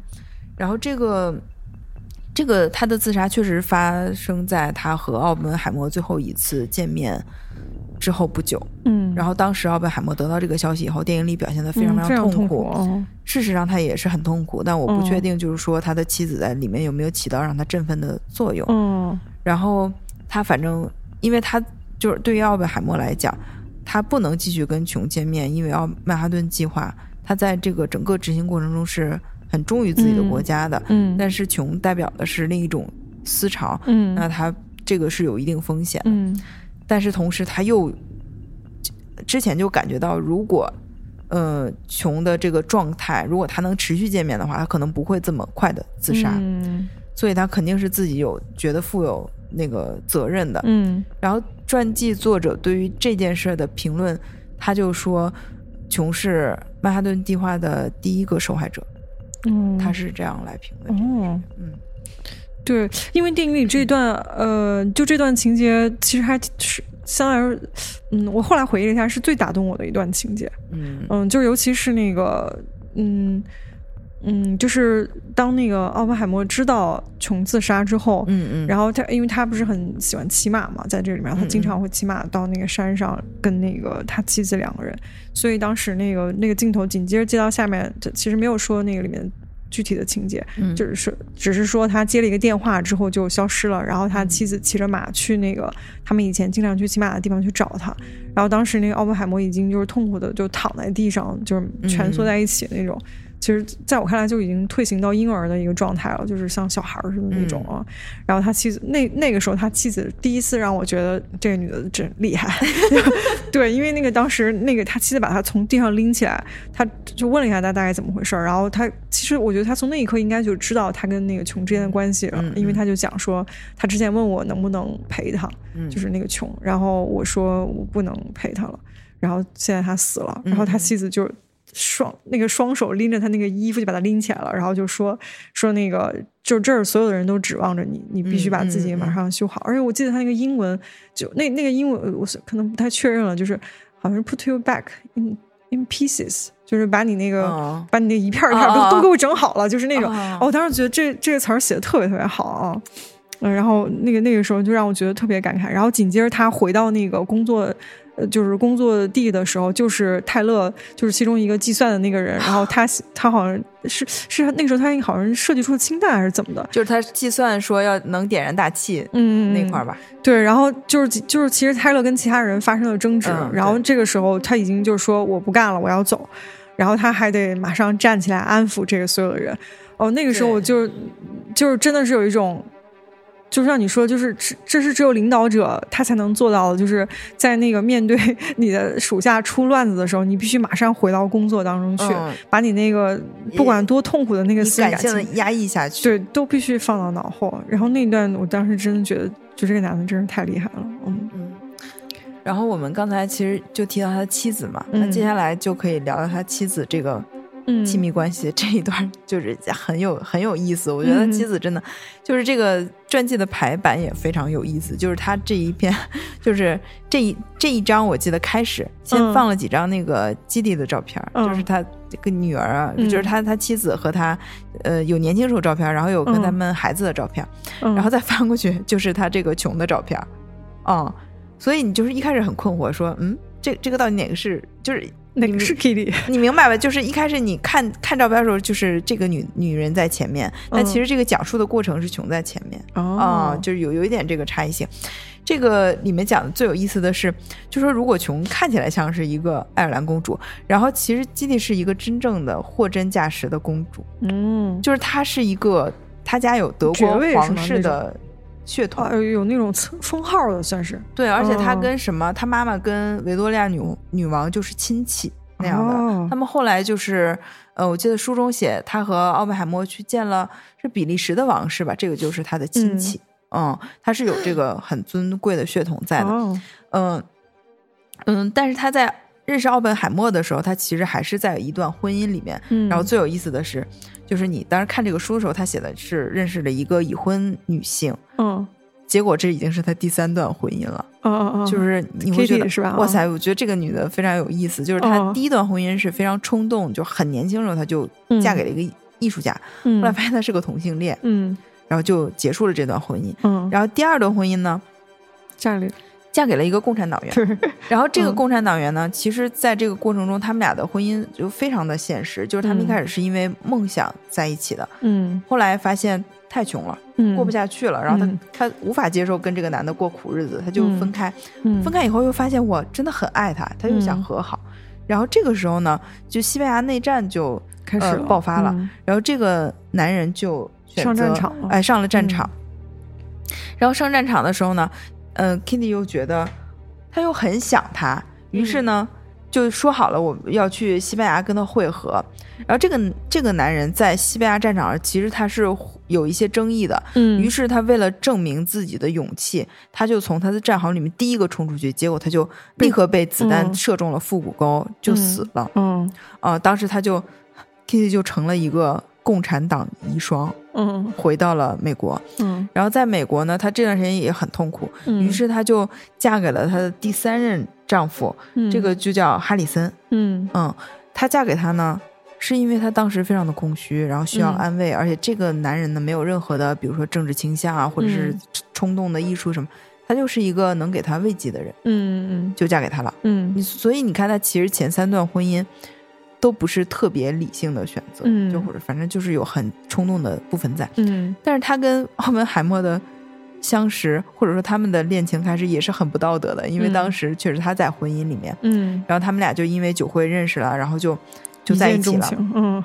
而且当时就是奥本海默邀请他们两个人去那个他的那个呃西墨西哥州那个产业，嗯。然后结果这这个女人自己去了，嗯。嗯，然后就是其实心照不宣的，嗯，然后两个人就发生关系，然后就怀孕了。嗯怀孕的时候，那个在书里也是这么写的，就是，呃，奥本海默给这个哈里森医生打电话，告诉他他的妻子怀孕了。嗯，然后于是这个男两个男人达成了共识，他们都认为哈里森和基地应该离婚，然后奥本海默就可以娶她为妻，整件事都处理的克制礼貌。哈里森告诉，就这这是一个事后的，就是，嗯呃，美国联邦调查局关于这个事儿就是自询问了这个哈里森，然后他就说。他跟奥本海默夫妻仍保持着良好的关系，因为他们对性的观念都很现代。嗯其实你你回想起来，这就是一个在那个时代，就是美国那个时代，其实各种思潮是非常非常冲击力很强的。嗯在这里面，其实性反而是一个就是大家最不在乎的一件事儿了，可能是。嗯所以这个一开始他们俩的关系就这样开始了，嗯然后其实婚后真的是蛮甜蜜的，但是你会发现。就是这个女性，她的精神状态也不是特别的稳定。对，虽然她在电影里这一段表现的真是非常的坚毅有力，嗯但是事实上，她就是一个非常脆弱的人。嗯，她本身是，呃，其实是植物学家，就是他在嗯这一块很有自己的想法。嗯但是呢，因为要成就奥本海默，她其实嗯他自己是被他的光环呃光环给湮湮灭淹没掉的嗯一个人，嗯，所以他其实，在那段时间是很痛苦的。嗯，然后他们在那个小镇里面，比如说他经常就是很多人都在写他有酗酒的这个情况。嗯嗯，然后而且这两个人呢，就可以不吃饭，比如说他邀请朋友在家里，然后就开开非常好的酒，嗯，但是不做饭，然后嗯就是感觉他俩一直可以不吃东西，嗯很奇怪的一个状态。嗯嗯，不吃东西确实不太行，我觉得就是他可能有的那种烦躁的感觉，也是跟嗯这个饮食很有关系的。嗯然后在电影里，其实表现的比较。明显的一个点是关于孩子这个关系的处理，嗯就是他生完孩子，明显就是有我觉得他有点产后抑郁了，产后抑郁产后抑郁的这个情况。嗯然后当时就是奥本海默，就是他生下那个孩子，你看到那个场景，就是孩子在那哇哇大哭，然后他不管，他嗯在那就在那喝酒，喝酒。嗯，然后他还问奥本海默下班就是要不要喝、嗯喝一杯，嗯。奥本海默就说你不用去管管孩子嘛，立刻他就崩溃了。嗯他其实那个时候就是他的抑郁很很重，奥本海默去拜托了他那个朋友希瓦利埃，嗯，他说、啊你能不能帮我养这个孩子？其实那个孩子嗯。才两个月，嗯。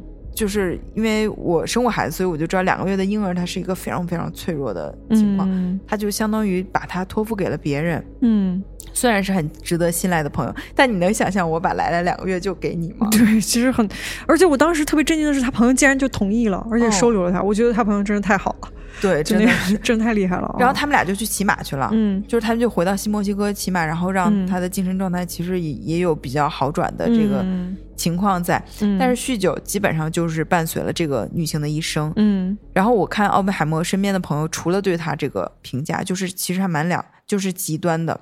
嗯，一方面就觉得他是一个非常坚强的人，嗯，就对他很正面的评价，就像电影里表现出来，他对奥本海默这种关键时刻的这种支持支持，然后还有听证会上他出来很睿智的那种对那个反应，嗯，但同时呢，又说就是他这个酗酒就让他成为另一个很奇怪的人，然后这后面其实有一个非常有意思的故事，嗯，就是他们俩那个时候已经就是都。曼哈顿计划已经结束，听证会也结束，奥本海默就是回归了一个正常大学教授的这个生活。嗯，然后他们就去那个一个小岛上定居，嗯，建造自己的产业。嗯，当时他们是从一个就是这个岛的一个人手里买了一片买了一片地，嗯，来建自己的房子。嗯，但这个房子就是他需要建一段时间嘛。嗯，然后在建的时候呢，这个奥本海默有一次就给这个邻居打电话，他说我们要过来住一下。嗯嗯。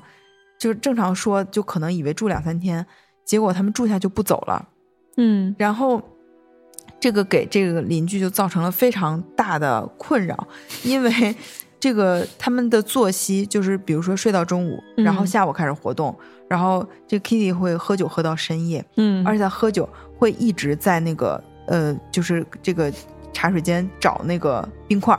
就是哗啦哗啦哗啦哗啦，就是其实你你如果是一个正常作息人，你会觉得非常的痛苦。嗯，于是这个女主人有一天忍无可忍的冲出来，对着他说：“他说那个呃，整夜都在喝酒的人不需要什么冰块，你回到房里去，关上门，死都不要出来。”嗯，然后这个 Kitty 对他的这个反应是，他看了他片刻，然后用尽全力把手电筒砸向这个叫 Nancy 的这个人，然后这个手电筒把他的呃。这个女主人的脸颊擦伤了，然后女主人狠狠地抓住了他的肩膀，把他推回去，把门给锁上了。嗯然后后来就他们就走了，直到奥本海默一家终于在八月中旬离开了这个地方。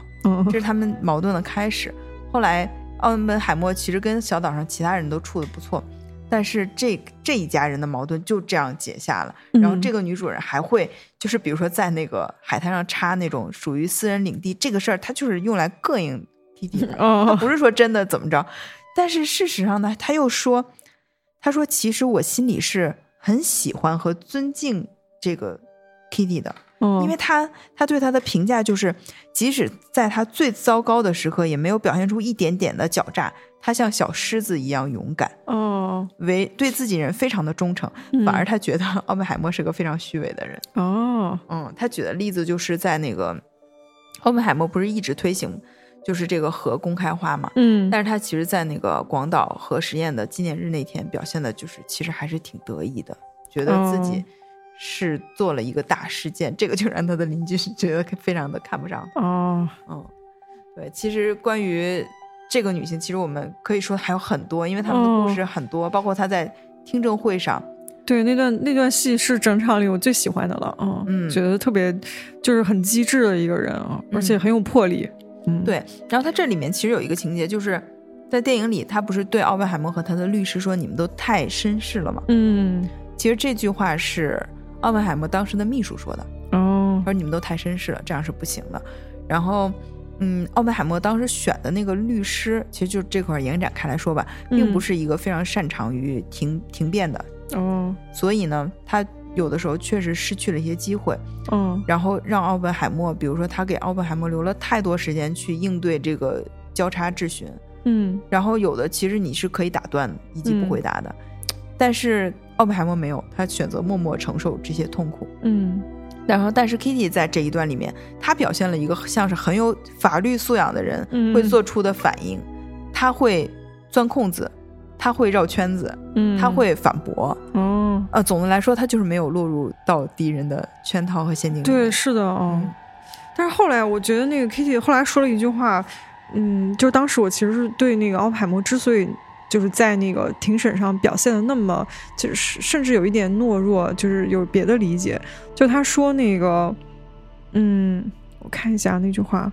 他说他妻子问他，他说你有没有想过，就算他们对你各种折磨，世界就会原谅你吗？嗯嗯啊，对对对，我当时就觉得，就是一下就明白说，也许就是过去那个原子弹事件可能对他伤害太大了，他就觉得，嗯，他需要承受一些就是伤害，然后才能缓解他内心那种愧疚感。对他其实是在通过这个过程来赎罪。嗯，对对对哦，对，然后这个其实这个女性的这一部分，我们。呃，妻子的部分就到这里吧。嗯，然后更详细，大家可以看书，因为书中有很多鲜活的例子。嗯，然后第三个呢，就是其实这是一个他的 情人，就是这个叫露丝·托尔曼。嗯嗯，这个是她其实刚到加州伯克利的时候就认识她的丈夫。嗯嗯，她的丈夫叫理查·托尔曼吧，反正就是她的一个好朋友。嗯，其实他们俩的关系非常亲密。嗯，然后也合作了很多事情。嗯。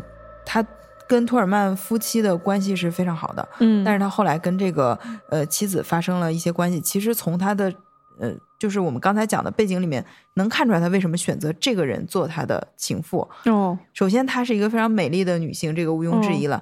其次呢，她是一个临床心理学家。哦，然后他又比奥本海默大了十一岁。哦，就其实完全符合套子都上了。对他又对心理学很感兴趣，然后又有医生的恋母情节。哦，就是呃，其实这个就再插播一句，就他在电影里其实有一个没有表现的，就是他为什么选择在新墨西哥州首先置办了自己的那个产业小房子，其次就是他为什么把那个曼哈顿计划定在那里。嗯，其实原初也是因为他第一次去墨西哥州的时候就被。当地的一个女农场主深深吸引了，哦，然后那个女性应该当时也比他大十几岁，嗯嗯，所以他后面对这些都有一些投射在，嗯。好，那么女性的关系其实是这样，嗯，然后同事和老师和朋友这一块，我觉得就。不展开了。其实你从电影里，我觉得这块表现的非常好。对对对，它里面几乎跟每个人的那个交集，包括前面有的人对他的那个崇拜、支持，到最后庭审的时候的一些变化，其实都表现的蛮明显。嗯嗯，就是会有一些人始终的站在他身边，而且其实他人生就是奥本海默这个人吧，嗯，就是我觉得世界上真的没有一个始终如一的人。他其实，在很多事件上会有自己的摇摆。嗯嗯，他也。并不是一个就是从始至终就是很正直的，所有的方面他肯定是有自己的一些考量的。但是你会发现，其实他还是，就是他身边的朋友还是大部分就是大比例的还是非常认同他的，哪怕那些 紧密的团结在奥本海默周围。对，就是哪怕那些可能受到了奥本海默伤害的人，嗯。但是你是不是对里面某某一些同事还是蛮有印象？就是那个，就是拉比，其实我也很喜欢，因为他从我之所以特别对他印象深，就是那个他不是当时奥本海默想邀请他一起来那个，就是洛斯阿姆斯研究那个原子弹的时候，他就是说他不希望那个物理学三百年的成果就变成了一个大炸弹，就大概是这样的词儿吧。哦，我当时觉得，嗯，这个人很有先见之明，他非常睿智。哦，对对对，啊，然后一个是这个，但是最后其实那个谁还是劝动他了，我感觉，嗯，包括他最后他其实从来没有嗯走向他的对立面。嗯，然后另外一个我自己我个人比较喜欢就是那个劳伦斯，嗯嗯，就是他当时刚到那个美国大学教那量子力学，就班上只有一个学生的时候，然后当时这个劳伦斯正在建这个。这算是人类历史上第一个吗？回旋加速器哦，嗯，对。然后当时那个他们俩友好的打了招呼。我之所以对劳伦斯印象特别深，是因为当时那个其实奥本海默是很关心那个政治的，就是包括因为他当时会参与那种工会的活动什么。对。然后，但是劳伦斯就是第一个，就是呃，在我看来，当时他是至少在电影里表现的，我感觉是非常就是作为一个朋友提醒他，你不要离政治那么近，不要把政治带进科学研究。呃，然后也是最早提醒他你是可能被监听监视的那个人嗯，所以当时我对他的感觉很好。嗯，但是在那个电影里的听证会，其实他最后也被请去，呃，就是作证啊，而且他当时表现的对那个 对奥本海默不是很友好，就是因为他被告知说奥本海默跟另外就是刚刚说那个露丝，嗯，有这个所谓的不伦关系啊，然后当时气死了他们的朋友，对对，劳伦斯表表示，嗯，哎，就当时他那个镜头就是他呃走到那个走廊上看了一眼奥本海默，他没也没有过来打招呼，就转转身走了，嗯。啊，对对对，所以我的那个时候就也有一种很很很有意思的感觉。而且其实有个题外话，就是我没有认出那就是那个乔什哈奈特，对我也我也没认出来，就是因为以前他不是很年轻的时候，其实还挺瘦的那种，嗯，就在那个里面就很壮，对，很壮。然后我才第一次意识到他那么高，嗯，哦，对对对，对，正好这两个人，我觉得可以简单的说一下，嗯，呃，在拉比拉比其实始终没有加入到这个项目，他是做的是科学顾问，哦，嗯。然后，呃，他确实当时说这句话，就是这个三百年来物理学的这个结晶，是我觉得是一个非常睿智的话，而且以奥本海默的学术素养和他的积累，这句话本来是应该他意识到的，就是他应该很敏锐的意识到，但是当时因为二战的这个形势，嗯，然后以及他可能对于纳粹的这种迫切。的这种心战胜纳粹迫切的心态，导致他其实失去了这样的判断。嗯，但是拉比即使如此，他其实还是一直在支持奥本海默，而且里面其实电影表现的劳伦斯就是被阿比的那个拉比的那个眼神给逼退的嘛，就是拉比看了他一眼，然后劳伦斯转身就走了，对，没有作证。嗯。然后回到劳伦斯这个人，我觉得还蛮有意思的，就是他其实确实在奥本海默刚回到美国任教的时候，他们俩是紧密的联合在一起。嗯，他当时不是那个负责辐射实验室嘛？嗯嗯嗯。然后两个人是有那个合作关系的，而且后来也确实是，呃，可以说奥本海默进能统领这个曼哈顿计划，也是因为劳伦斯，其实他确实已经跟政府在合作了。然后就像你说的，他其实在提醒奥本海默不要那个什么。嗯，但是我。后来其实看书里面所有的这两个人之所以后来能真的分道扬镳，嗯，肯定不仅仅是因为一个就是朋友的这种桃色事件。嗯。其实早年间呢，就是劳伦斯他一直在致力于建造更大的加速器，嗯，更大的这种对撞机，嗯，然后他就需要很多钱。嗯，于是呢，他其实也他也是个项目经理，不光做研究，也要筹款。然后他筹款往谁往哪儿筹呢？肯定是就是那种财团啊，或者是政府机构啊。嗯，所以他他在这个呃伯克利校长的带领下呢，其实是呃去跻身上流社会，跟这些人都有很深的交往。然后呢，这些人基本上都是保守派的，在政治这一块保守派。所以慢慢的，你想，你身边全是这样的人，而且你还要接受他们的资助，嗯，所以劳伦斯其实也就慢慢接受了他们这种政治观点。嗯，当时奥本海默是对于就所谓的政治啊什么这个财团都离得非常非常远的，嗯，所以你看，就是能明显到一个相对比较进进步的。呃，然后后面其实奥本海默发展，他就是自由主义的代表者了。嗯嗯。然后另一个就是保守主义的代表者。那这两个人，他势必是会有分歧的。嗯嗯。嗯，其实感觉政治倾向上就有区别啊。对。然后在这个也是诺兰一个艺术加工啊，就是他并不是说真的走到了那个走廊然后才回去的。嗯。他就一开始很呃跟斯特劳斯。这个名字是，他跟斯劳斯说：“我可以作证，然后我他的证词什么都定了。但是呢，他在作证前一天晚上跟他说：不行了，我肠胃炎。嗯 然后斯特劳斯就说：你是个懦夫。嗯嗯，因为这个确实你没有办法知道他是真的犯病了，还是他就是不想不想嗯，因为确实两个人不管怎么样，不管有什么证件上面的区分，他还是亲密合作过的战友。嗯。这种男人之间物理学的 这个情谊还是对吧？嗯，对。然后说完了这个前面的奥本海默跟他的这个三位女性，呃，算是恋人吧啊。对。然后接着是同僚，那接下来我们可以说说奥本海默和他的家人的关系啊。对，因为其实我最开始会去看奥本海默这个电影，就是或者想要去看，是因为那个。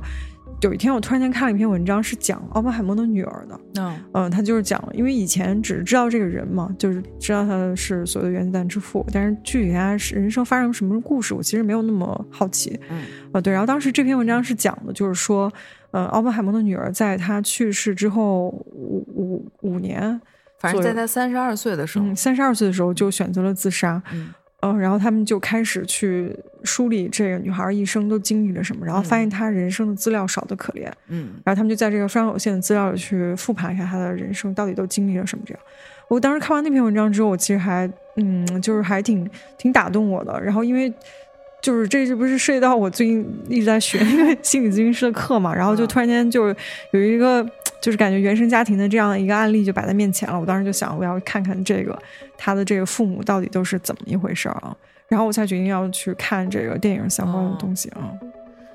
嗯，书里其实关于子女这块确实也是一部分，但是因为我看的有有点忘却了。嗯，但我的总的感觉，哎，如果我们现在非常武断的说，其实我我可以认为他他们两个都不是很合格的父母。嗯嗯，因为就是人确实也很难做到面面俱到嘛。比如说，我又是一个伟大的物理学家，我又是一个对孩子非常尽职尽责的父母。嗯，你时间就那么多，对吧？你做了。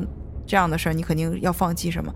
然后我觉得，孩子就是被奥本海默和 Kitty 放弃的。嗯，对。你看，从刚才我们说，能两岁就把婴儿托付给朋友，两个月啊，两个月，两个月就能托付给朋友，这个是很难想象的。嗯。而且我记得我在怀孕的时候，咱俩其实就交流过，有一些孩子他可能。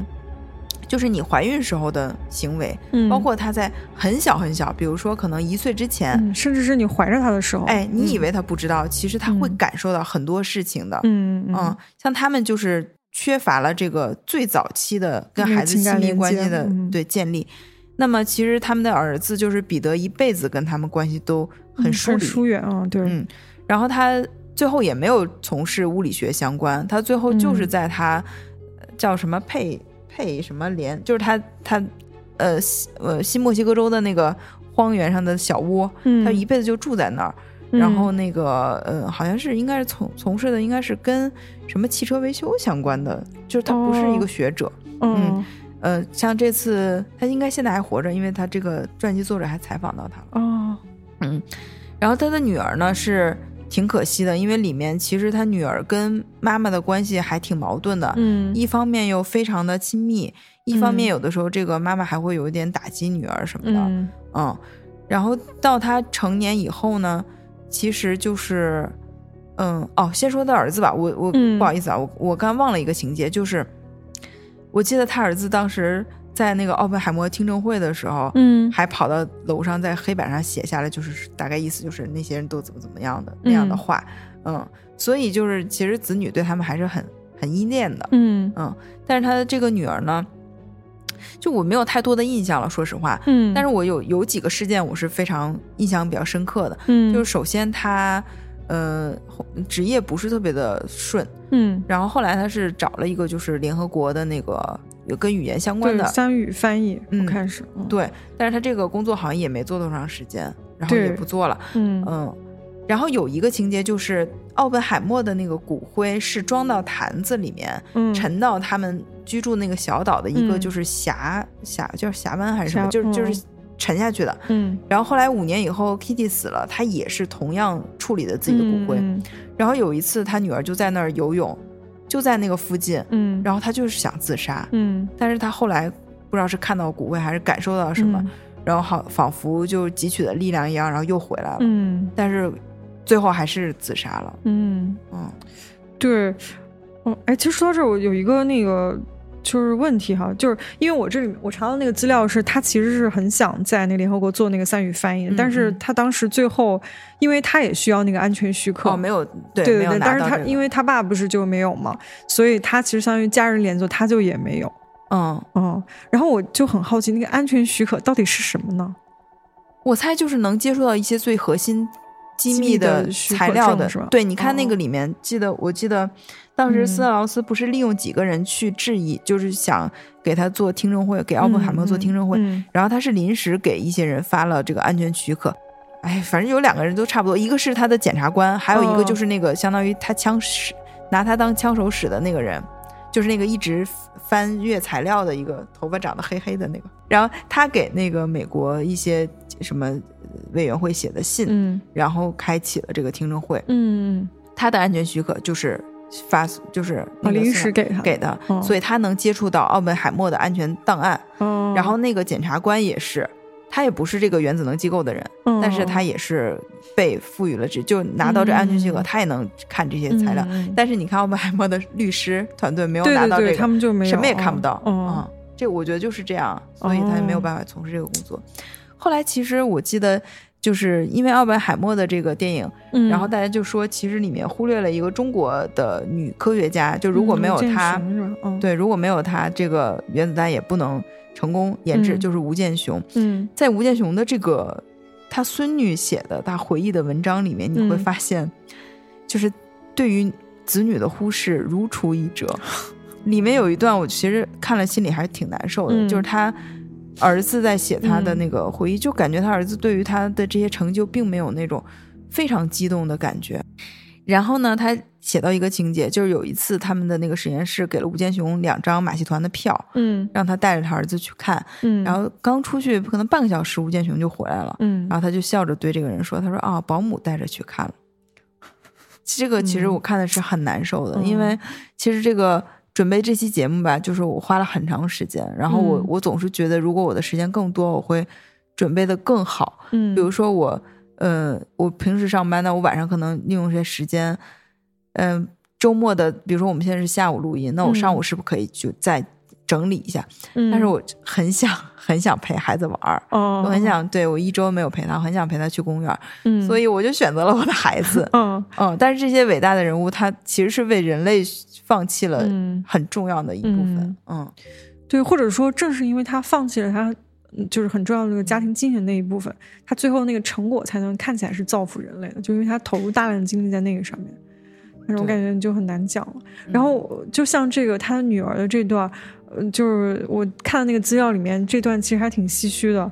就是他说，直到一九七七年一月一个周日的下午，托尼自缢于父母亲留给他的那座海滩小屋，他嗯身边还一直带着父亲送他的那个扎头绳、扎马尾的头绳，那是他一生最珍爱的东西。哦，对，这个头绳有时候他找不着，就会非常的焦虑。哦，这个真的是让我就是就是让我感觉，嗯，就是是让我特别特别难受的一个，嗯就是他爸爸给他的东西，竟然只是这么一个小小的头绳，嗯，就是别的他就甚至就没有。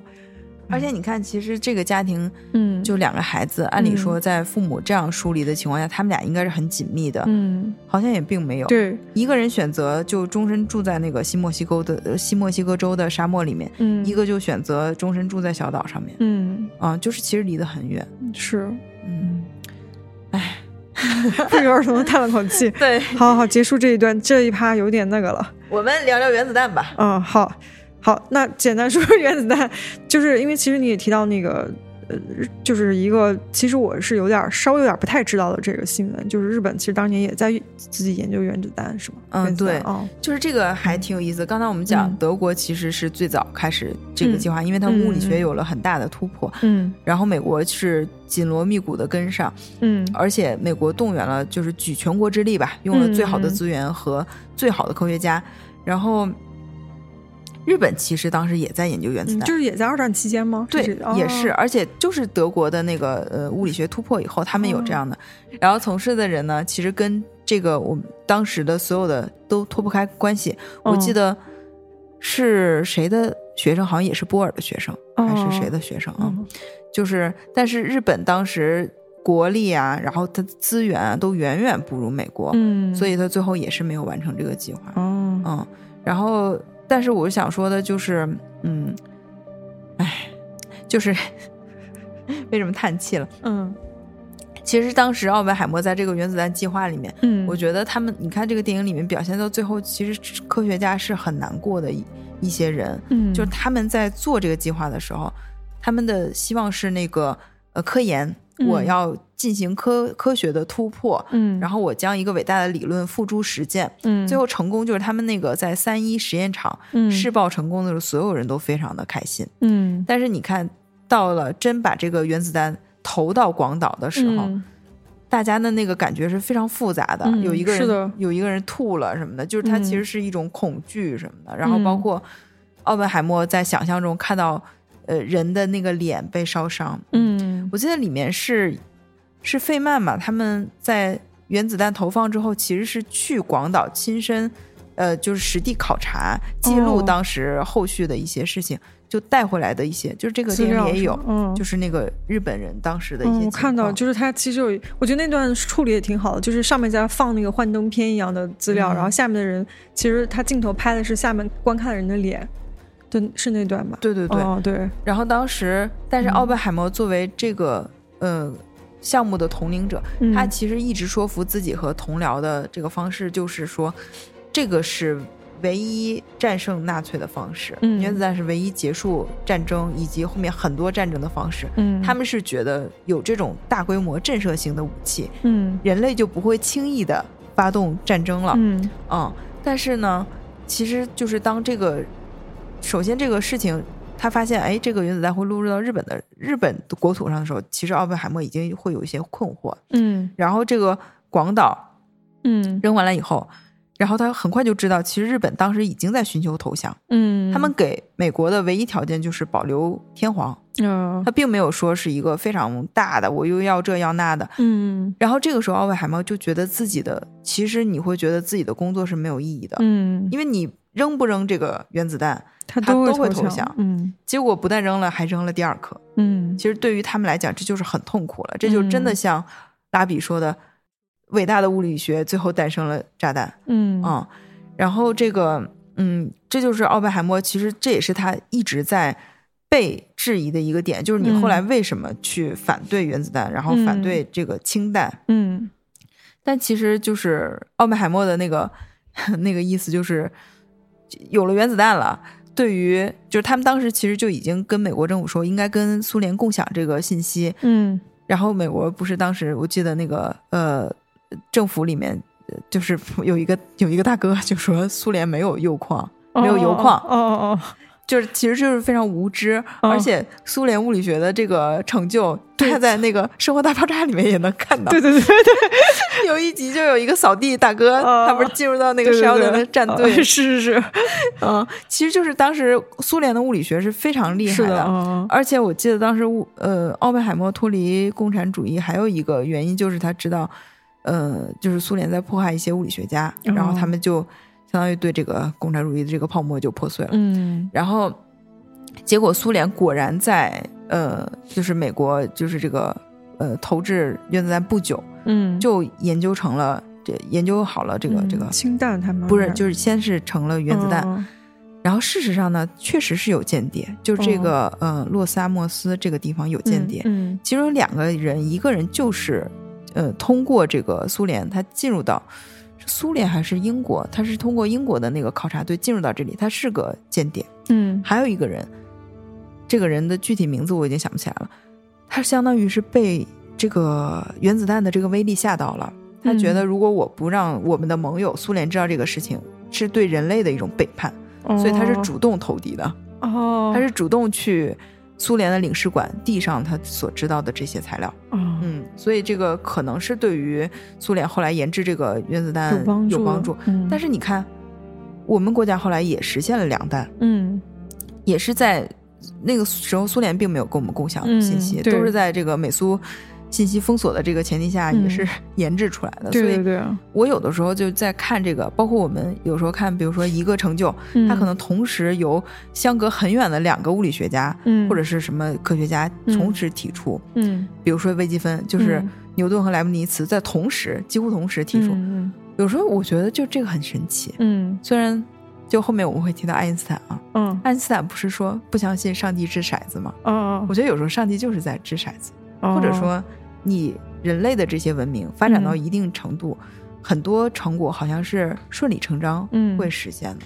奥本海默到底是否反对原子弹？嗯，我是觉得他其实很寄希望于我们研制出一个就是这种震慑性的武器。嗯，但是他不主张使用。嗯，因为他就是觉得威慑作用，感觉他想要的是。他当时说，就是这个东西对于世界和美国的。威胁是同样，嗯，同样严重的，嗯，其实我们后来发现，就是在九幺幺这个事情上，也验证了奥本海默的这句话，就是当你同样有杀伤性武器的时候，你美国并不是安全的。但是呢，关于这个，嗯，奥本海默其实里面也提到说，他觉得小型化的核武器可能是未来战场的这个趋势，哦，就是嗯，导弹啊，哦。现在其实导弹应用的很多，谁没事扔原子弹呀？哦，对吧？你看，就是当时记得原子弹，它是在日本和呃，就是广岛和长崎都爆炸了。如果氢弹当时扔的话，你你记得奥本海默那句话吗？就是日本的没有地方可以扔氢弹。嗯，它是一个大的那个杀伤力更大的武器。所以这可能就是奥本海默他对于这些武器的一些态度吧。嗯，对。而且我记得在电影里，那个拉比就是拒绝他的时候，不是说不想让那个物理学结晶变成炸弹之后，奥本海默说一句话，其实我觉得那个已经很有说服力了。他就说：“我不知道我的这个上面的人是怎么样用这个，但我知道绝对不能让纳粹使用。”嗯，因为他最初其实就是为了防止纳粹先一步研研制出来，所以他们才要赶紧干这件事儿。嗯，所以我当时觉得那个，嗯，至少在那一刻，我是觉得我被他说服了。对，就是 就是纳粹真的不能先得到这个东西，就是那种感觉啊。对对对，嗯。其实这一段就是我在电影里面，就是看完电影之后，我感觉对我自己影响特别大的。嗯，就是因为实际上奥本海默在所谓的要制造原子弹这件事情，他相当于要承担，他要去做一个选择。就是我要做一件不得不去做的事情，嗯，而我永远无法知道做完之后后果会如何，嗯，就比如说人们会如何使用它，就它其实有是有一些灾难性的预感的，嗯，但是它没有，而且真实发生的事情实际上是比他预想的还要糟糕的，嗯，然后而且他就在这种情况下做了一个选择，就是我是还是要选择做这件事儿，而且我要承担做这件事情的后果。我我觉得这个真的是就是还挺了不起的一件事儿，尤其是他的这个所谓的后果就是几十万人的生命，嗯以及后面美苏冷战的整个世界格局其实都在变化。我当时就感觉，就是因为他自从那件事情之后，他可能后半生他都在想这件事情，就是包括他后面做很多呃，就是反对清单啊，然后呃，就是忍受那个听证会那种就是对他的这种人身攻击，我都会觉得就是。至少那个事儿之后，我就会有一种现实生活里这个选择做完之后再糟糕，能有投下一个原子弹更糟糕的事儿吗？就我会觉得，在我的生活里，我要做一个选择时，就没像原来那么困难哦。哦，你知道那个意思吧？没想到落脚点在这里。对 对，嗯，我觉得就是回到奥本海默人这个人身上，嗯，他一定是他的人生里面肯定是有一些。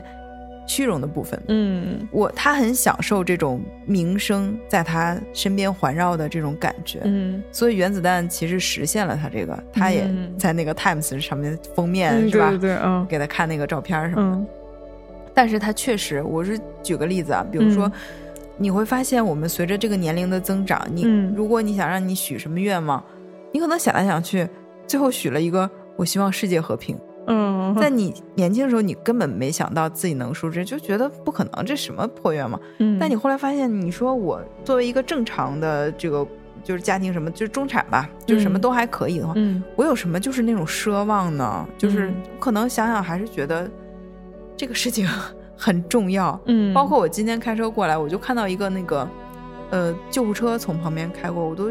就是一瞬间，我都有一种感觉，就是不管他是什么情况，希望他是平安的。嗯嗯，所以你看，这个这，我觉得这是一些人类的本本能，并不是说我很多伟大，我多多善良，我这就是本能。但是你看，奥本海默最后他身上，你说白了，他就是背负几万人的生命。嗯，而且以及这个地方后面的那个呃生态整个的变化，嗯，它里面其实有讲到有一次他们那个岛上有一个。有一个朋友抓了一只玳瑁小海龟，然后奥本海默就说：“你把它放了吧。”他说：“这个让我想到当时三一实验爆炸以后，那个当地的那些动物的可怕的情况。”哦，他其实是时刻在他人生中，嗯闪现这些点的。嗯，但是问他有一次他在广岛的机场接受那个采访的时候，嗯，就问他是否后悔。嗯，他其实回答就是说。嗯，我今天不会比昨天更后悔。哦，其实这句话说的非常的悬。嗯嗯，我的感觉就是说，这个事儿他不管后不后悔，已经成现实了。他后悔又有什么用？对，嗯，哎，怪哲学的上升的。对对对。嗯，然后嗯，接下来一个问题就是，其实可能就是。嗯，真正引发这个奥本海默的审判的那件事儿了，就是说他到底是，呃，到底有没有泄露国家的机密？他是不是亲？就是因为亲共，其实我们是有感觉。那他真的有加入共产党吗？或者说那个听证会的结果，嗯，有真实的反映他当时现实的情况吗？我们把这两件事儿一一块聊吧。一个是就是他共产党这个。悬案，嗯，以及他和这个大哥，这个斯特劳斯之间到底是怎么有那么深的？嗯，就因为其实看的时候，这这段是我有点嗯，就是稍微感觉没有那么顺的，也是后来我其实特别想跟你讨论，就是我我想知道那个，就就是传记里到底怎么写的，就是因为在剧里面那个电影，对对对对。对，在电影里面他其实就写，之所以施特劳斯后来会发起这个第二次听证会，就其实有点针对奥本海默这个人，就是以及他亲共行为的这个，是因为曾经在一次公开的审判的时候，这个奥本海默给他一些难堪啊，然后包括其前面几次，呃，比如说第一次当那个斯特劳斯和奥本海默和这个爱因斯坦。见面的时候，他就怀疑是这个爱因斯坦，就是呃奥本海默和爱因斯坦说了点什么，导致这爱因斯坦 走过来的时候对他面无表情，然后他跟人说话，对方也没搭理他。嗯，然后还有一个就是，其实那个情节。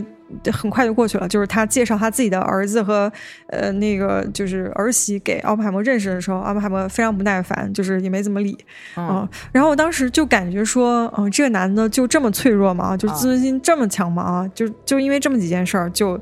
要对他发起这个听证会，嗯，所以就这样吗？男的就这样吗？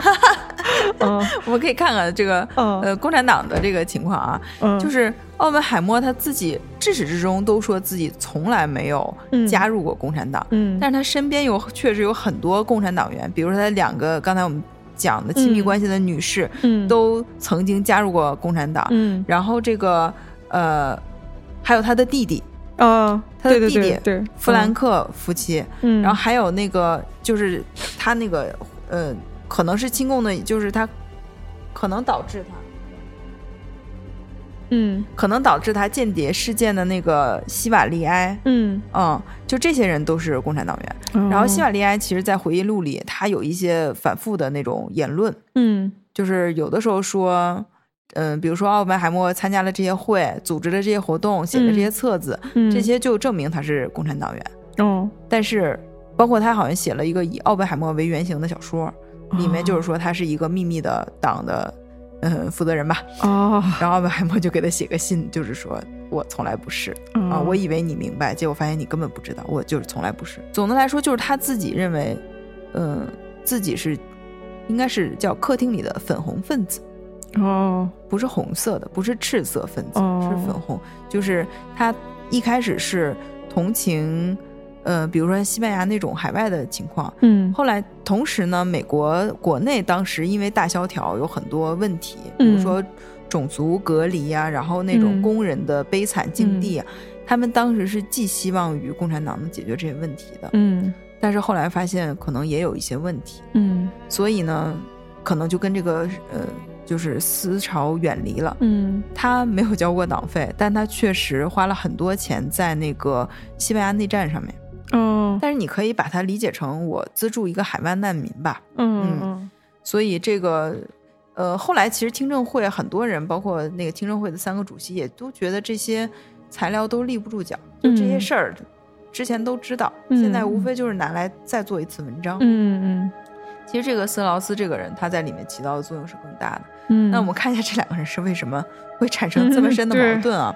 其实一开始呢，其实他们是怎么认识呢？就是在奥本海默完成这个曼哈顿计划以后，嗯，斯特劳斯向他抛出了橄榄枝，嗯，让他来普林斯顿高等研究院担任院长。当时这个斯特劳斯是普林斯顿校董会的主席，好像，嗯嗯，然后呢？而且他是非常盛情的邀请他，嗯，呃，奥本海默有一段时间犹豫来犹豫去，他还挺不高兴的，嗯嗯，但是呢，嗯，而且就是在他任职之前，奥本海默就跟这个斯特劳斯说，我有一些事情，有一些不利于我的声音，嗯，都跟他交代了，嗯，斯特劳斯说没有问题，而且他当时也是那个原子能委员会的，嗯，然后也给也给这个奥本海默的这个安全许可续续签投了赞同票。然后呢？其实他们的矛盾是怎么开始呢？就是关于这个高等研研究院的管理权归属。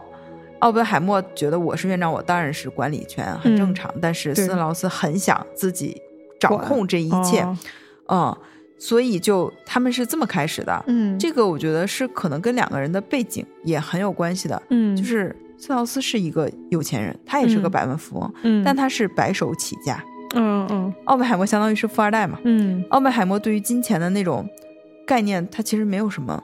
就我记得他爸爸去世的时候，留给他们很多钱。嗯，而且那个钱就是，我记得那句话就是说，经过大萧条以后，还是能留给他们很多很多钱。嗯嗯，所以他就是家底儿太富了。嗯，不在乎这些钱，但是斯劳斯很在意这些钱，而且你看他很在意自己对于别人对于自己的看法。是的，嗯嗯，然后呢？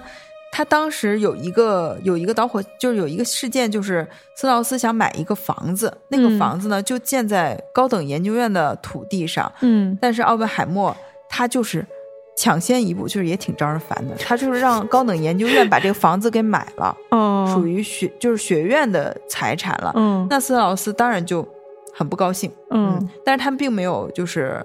并没有撕破脸，嗯，只是说大家心照不宣的知道啊，奥本海默其实在某些方面还是很强势的，嗯，这是第一件事儿。然后导火线，真正这个矛盾导火线就是你刚才说的那个，呃，叫出口放射性同位素这个事儿。对，嗯，当时这个问的时候，因为森劳斯是他的顾虑是非常明显的，而且他很想去影响别人的这个看法。但是奥本海默在得知他怎么想的这个基础上，他明确表达了。斯劳斯的担忧非常的愚蠢可笑。嗯啊，对他，你知道奥本海默想表现出自己很有魅力的时候，他的语言是非常有蛊惑性的。嗯，然后他用的就是那种什么，我不能向任何人保证这些同位素不会被用于核能。你可以用一把铁锹来搞原子弹，呃，原子能。事实上，你的确可以。你还可以用一瓶啤酒搞原子能。事实上，你确实可以。所有人就是哄堂大笑，对对。但是当时一个记者就看到那个斯特劳斯的表情非常的愤怒，嗯，就说这个散会以后，他的脸上出现了那种就是仇恨的神情啊，因为这样一个刚才你说他其实自尊他并不是一个就是内心很强大的人，嗯，他就是被当面羞辱了啊，嗯嗯，但是奥本海默就可能他自己并不觉得是怎么回事，你记得吗？他在听证会上的时候，他还说这不可能是斯特劳斯。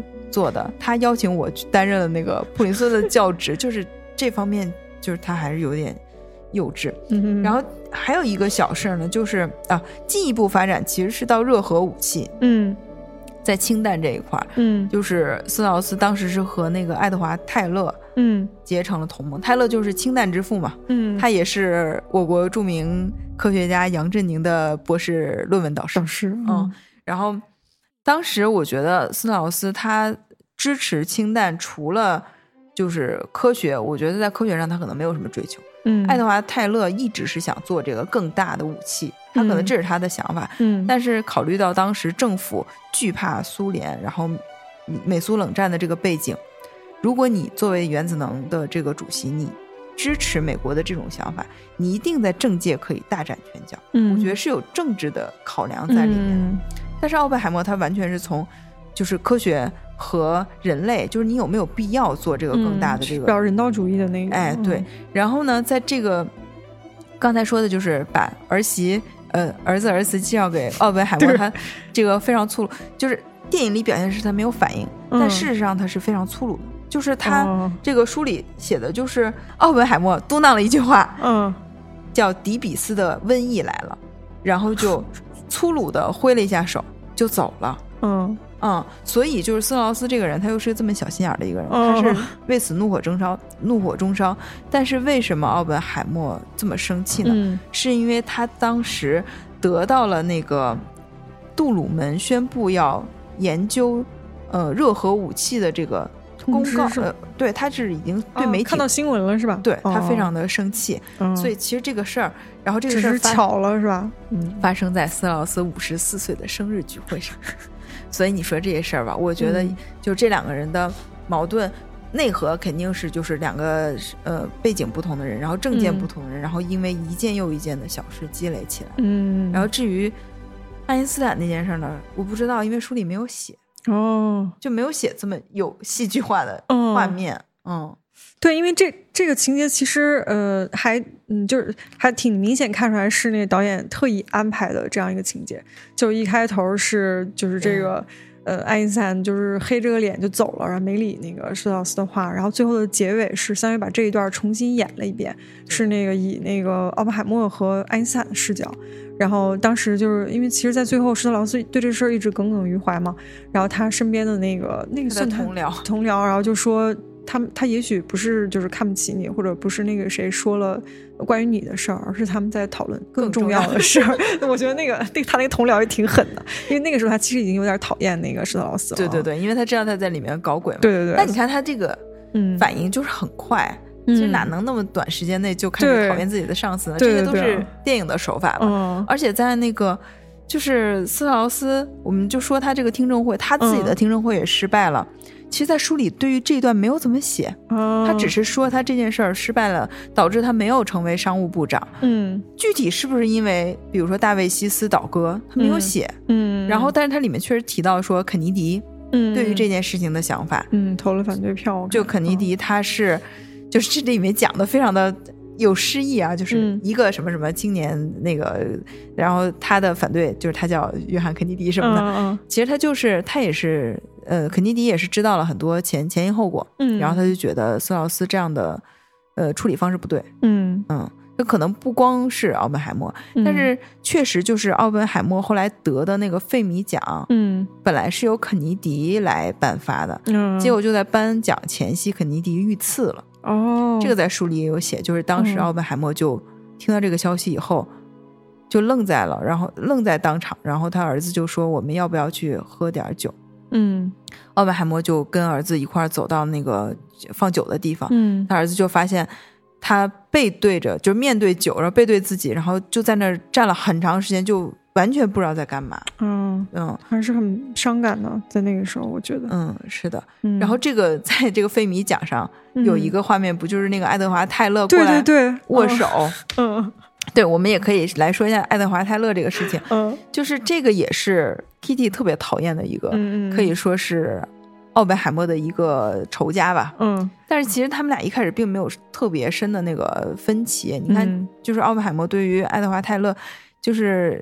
就是一开始说研制那个氢弹的想法，奥本海默是觉得这个人他可以不参与原子弹的研制，但是他不能离开这个地方，所以他还是给了他宝贵的时间，就是让他聊他的想法，给他相对的很大的自由度。我觉得，我觉得是很，我觉得是尊重。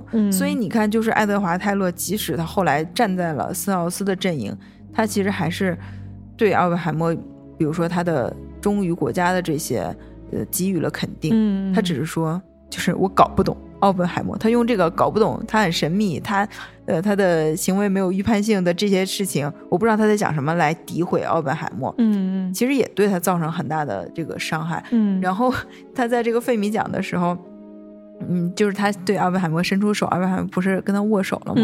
然后 Kitty 就面无表情的，嗯，就是对，在电影里他就是 一直那个耷拉这个脸，嗯，然后那个泰勒伸出手，那 Kitty 完全没有理他，就那样绷着手在在那个揣在怀里那种，嗯，而且这一点在传传记里就是这么写的，哦，而且还有照片为证，就是这个这个是真实发生的这个戏剧画面。对我那个时候也觉得他那个老婆太刚了。嗯，因为他一直就很讨厌这个人，觉得他就是当时其实有点给他们下套那个意思。嗯嗯，哎，这太厉害了。对，然后说到刚才那个听证会，因为实际上听证会那一段，我还是能明显感觉到一些拍电影的拍摄手法的。哦，对对对，因为他其实，呃，就是在那个整个听证会的过程里，尤其到最后，就是他。呃，他其实已经经过一好几轮了，就是不同的人作证之后，他整个就是感觉对他的攻击越来越越厉害。然后他在那一刻有一个镜头，就是他，就是在他讲过他跟那个琼之间的私人关系，相当于把他的整个私人关系暴露在整个就是外人面前的时候。那一刻，那个镜头再移回来的时候，就是奥本海默是一个裸身坐在那个大家面前的那个镜头。其实我当时那个时候，其实我稍微心里有一点，就稍微有点膈应。我就说导演，你没必要 就是用这么这么直白的语言来表达他现在已经被大家扒光了，就是这种吧啊，对对对，我就觉得嗯，就有点那个，但是还是能明显感觉到说，就在那一刻，他真的是他他所有的隐私都被扒出来了，其实是对他的一种。特别强烈的一个攻击，嗯，对，就是其实斯特劳斯他是真是很狡猾，嗯，就是他为什么用听证会而不是审判？他那个在电影里表达的就是说我不能让我不能给奥本海默表演的舞台，我必须搞一个就是小小的那种破破烂烂的地方，然后封锁在里面，嗯，然后就是黑屋似的询问，然后也不是说我是对你做审判，嗯，所以你没有，呃，他那句话就是叫怎么说？没有那个呃，律师没有这些权利看去看这些资料。嗯，我这是就是个听证会。嗯，然后但事实上就是关起门来诋毁他。嗯嗯，然后这里面其实就有讲到，就是拉比最后对于奥本海默这个听证会，就是说他完全把他给毁了，就大概是这个意思。嗯具体的我有点想不起来了。嗯，但是有一个情节可以进行补充，就是他小时候的一个童年阴影吧。哦，就是他当年参加那个夏令营的时候，就是你嗯知道，男孩的夏令营肯定是有一些什么传看黄色杂志啊什么的，哦，就是性启蒙的这些事情。然后他就给他爸爸写爸妈写信，就是讲了这个事儿。哦，然后他爸爸收到信以后，立刻就跑过来夏令营，告诉了营地的主管，嗯让营地的主管要严惩就是讲色情故事的这个人。结果奥本海默就被指为告密者。密者，嗯然后这些你知道，男孩儿就是就是在那个年纪，肯定是最讨厌这种告老师的人，嗯，所以他们就对奥本海默进行了惩罚，嗯让奥本海默被强行就是让他进入到营地的冰窖里面，然后嗯把他衣服扒光，对他进行殴打。嗯，然后呢，为了羞辱他，还在他的屁股和生殖器上泼了绿油漆。然后那天晚上，奥本海默都被赤裸的，就是躺在那个冰窖里面。嗯后来，他对奥本海默回应这个事情的方式就是忍耐，哦，因为他就是觉得他就是告密者，嗯所以他用这种方式来承受这样的这后果吧。哦嗯，所以在那个听证会上，其实最让他难以忍受的是，他通过很多事情让奥本奥本海默去揭发了他的同事、他的朋友，嗯让他成为了又一次成为了告密者。嗯其实这个除了吊销他的那个安全许可以外，其实对他自己人格的这个就是严刑拷打有，点鞭尸一样那种，嗯，这个其实我觉得对他的伤害是更大的。嗯嗯嗯，确实，而且你说刚才讲的这个故事，你不是讲到说他那个屁股和生殖器被泼了那个绿油漆嘛？嗯我就想到他上大学期间，他其实那时候有严重的心理问题，而且就有点性压抑。哦我在想，就是其实跟这有点关系啊，因为就是当年的羞辱可能一直记在他心里吧。嗯，真是不容易。真是不容易啊。嗯，嗯，但是好在吧，就是大家听到这里的时候，就是虽然为他捏了一把汗，就是他虽然被吊销了安全许可，嗯但是他还是保留了教职，所以他后哦面就一直在普林斯顿当老师，嗯嗯，也不缺钱。嗯，其实相对来说生活还是保留了哎体面的啊。对对对，嗯所以这一块呢，就是还可以。嗯，所以他到最后也没有拿到这个安全许可吗？好像后面是要恢复，然后他自己也拒绝了。就是那会儿他也哦，开始生病了吧，就觉得没有什么必要。他哦最后是得了喉癌，嗯嗯，就那一段其实还挺痛苦的，就是描写他怎么治疗，然后以及，唉，其实就是他身边朋友看到他那个状态，其实挺难过的。嗯嗯而且这一段感觉，就他得了喉癌这个事儿有点讽刺，因为他原来是一个那么能说会道的人。嗯就是你看他在当年在那个斯劳斯听证会，就是那个那个同位素出口那件事情上，其实他就是表现就是一个很睿智的一个辩论者。对对对，然后最后得了喉癌，天哪！嗯我甚至觉得那个时候施特劳斯还在吗？他活着，而且他在哦奥本海默去世以后，还给那个 Kitty 写了一封信，就是大概我们沉痛的悼念什么的那种。哦，然后我记得微信读上有人还画，就是划线说什么虚伪小人。嗯，对，你都很难说他当时怎么想的。对对对对对，嗯，嗯对，然后还有一个，其实我，嗯，还有一个最后一个最后几个问题了，就是说他当时，因为其实，在那个整个电影最后也讲了，就是他跟爱因斯坦之间的这个关系，因为看起来是非常亲密的。当时施施特劳斯还假装自己好像是个很有地位的人，说要不要我介绍你和爱因斯坦先生认识？然后他说不用，我认识。就是、我觉得那一刻其实也挺伤害那个施特劳斯的那个心灵的。对，对对对。嗯其实他这个爱因斯坦这个关系，我觉得电影处理的蛮有意思的啊。嗯就是事实上，奥本海默以奥本海默为代表的那一代的呃量子物理学家，嗯他在当时被称为就是量子物理学被称为男孩们的物理学，就是因为嗯当时那些物理学家都非常非常年轻。嗯然后呢，其实他们某种程度上是推翻了呃爱因斯坦奠定的这个学说的。嗯嗯所以当时一开始他们在去把这些发现跟爱因斯坦交流的时候，爱因斯坦并没有表现出一个呃学者的嗯让人觉得我应该有的那种大度和前瞻性，哦，就是包容，没有。哦爱因斯坦说：“上帝不掷骰子，哦，量子物理不就是一种就是很呃混乱的状态吗？嗯就是嗯很难明说的这种。嗯，但是即使呢，即使如此，就是这些男孩还是想把他们拉到，就是把爱因斯坦拉进来，就拉到自己的量子世界里。嗯，但是呢，其实我觉得他们心里可能都觉得爱因斯坦是上个时代的物理学家了。嗯呃，奥本海默第一次对爱因斯坦的评价是他在呃一九。二几年，一一九三几年的时候，他去那个普林斯顿拜会了爱因斯坦。嗯，然后他给他弟弟的信里，他是这么写的：嗯，爱因斯坦是个十足的疯子。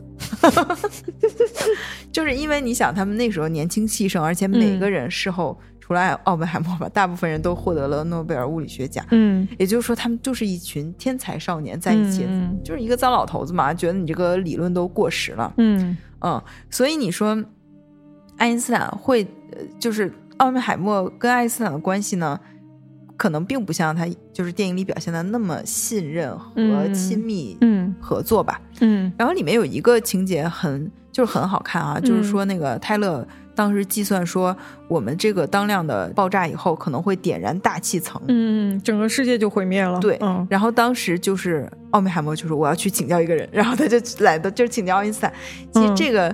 就是书里不是这么写的嗯，书里是咋整？他请教的这个人也不是爱因斯坦，他请教的这个人是叫嗯康普顿，哦，就是康普顿效应那个康普顿，哦，啊，也是个物理学家。嗯，当时那个呃，你看泰勒的计算是仅二十六磅的液态，嗯，重氢就能产生一百万吨 TNT 炸弹的炸药的爆炸，然后会点燃那个就是核裂变不断就不停，然后会点燃。那个大气，嗯，然后呢，嗯，爱因斯坦就去，不是奥本海默就去找康普顿，他事后是怎么回想的呢？他说，他就是永远记得那个早晨，嗯，我开车把奥本海默从火车站接到湖边，一起眺望平静的湖面。我在那里听了他的汇报：原子弹真有可能让大气中的氮或海洋中的氢爆炸吗？嗯，他说，接受纳粹的奴役。也好过冒险让人类走向末日。嗯，这是康普顿的一个结论。嗯，而且这段就是他跟爱因斯坦演的那一段，是吧？看起来就像嗯。但是事实上呢，就是他也没写这个，比如说爱因斯坦引荐了那个后来计算的那个叫什么贝特吧？嗯，就是贝特后来发现就是。嗯，算错算错了嗯，所以这个事儿就结。但是我觉得安在爱因斯坦身上非常适合这个电影，嗯，因为爱因斯坦是就是最为大众所熟知的这个物理学家，嗯，而且他说这个话也很合情合理，嗯嗯。然后呢，就是当呃奥本海默成为这个普林斯顿高等研究院的这个院长的时候，也就是相当于他是爱因斯坦的领导了，嗯嗯，这个时候呢。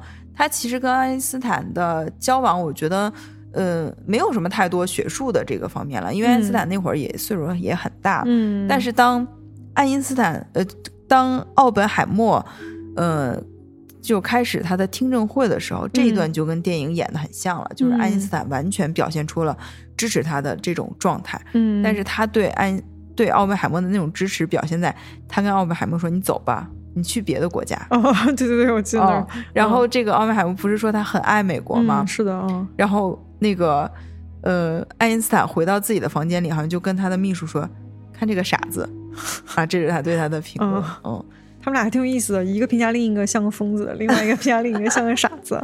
对。然后当奥本海默的葬礼的时候，那个爱因斯坦的女儿还去参加了。嗯嗯。所以我觉得还是那种。就是怎么说呢？真正物理学者，哪怕因为他们的理论不同，嗯，但是其实内心还是有互相欣赏和能够理解的。是的，是的，对。然后其实我们今天到现在也聊的差不多了。然后，而且其实我们刚刚也逐渐聊到，就是故事里面人物的结局嘛。嗯嗯，比如说爱，就是奥本海默，他最后其实得了那个喉癌去世的。嗯，然后他的女儿在他去世五年之后也自杀了。嗯嗯，听着还挺不幸的。然后他儿子是到现在还活着，是吧？嗯，在写至少写书的时候是还活着，嗯，对。然后那，所以他的妻子最后呢，他妻子在奥本海默去世后大概两年还是三年的时候，嗯，就是那个瑟博尔，嗯，他们可能在一起，他差多大呀？因为奥本海默当老师的时候你很年轻，他们没有差很大，哦，而且这个瑟伯尔夫妻其实，在那个奥本海默年轻的时候一直是他的密友，所以他们两家嗯关系是很非常亲密的，嗯，走在一起也是还蛮合理的。哦，哎，等一下，等一下，你刚刚说瑟伯尔夫妻，就他本来也是有原配夫人的，是应？该是后来也去世了。哦哦嗯，哦哦，对，所以就是一个晚年的，应该是一个相伴吧，就相伴而且的过程，有嗯一个。呃，点就是这个瑟布尔叫罗伯特·瑟布尔，哦，然后有一次有一个人管他叫 Robert 的时候，然后那个 Kitty 就说他他不是 Robert，只有一个，只有一个 Robert 就是奥本海默。哦，嗯，感觉到了一点点爱呢，就是那种 那样的爱啊。对，然后他的嗯、呃弟弟就是这个嗯弗兰克、嗯，弗兰克，弗兰克奥本海默，他是当时因为这个听证会，也是嗯因为他共产党的这个背景，嗯。他就没有大学聘用他，他开了很长时间的那个农场，然后嗯在、我记得后面他还是拿到了一个教职，哦，然后这是他，然后那个洛马尼茨也是类似的情况，就是他嗯。其实很很苦，很漫长，以后他也是在嗯岁数比较大的时候拿到了一个学校的教职。嗯，对，因为他其实，在电影里面有表达，就是他因为拿不到安全许可，他后来就去修那个铁路啊。嗯，就嗯这个人看着很很难过哈。嗯，今天其实，哎，感觉听了好多，有点小八卦那个感觉。所以你知道，这就是嗯看传记的乐趣，嗯，就是你有好多看细节哈。对，就是嗯那些点，然后，呃，每个而且都会有一些彼此矛盾的说法，嗯然后你还会有自己的一些解读，嗯这个我我就觉得看传记还就是其实满足一些我们对名人的那种窥窥视窥视欲，嗯是的，是的。对，然后呃，所以你要说说看，比如说看完电影在和书之后，你大概的那个感受吗？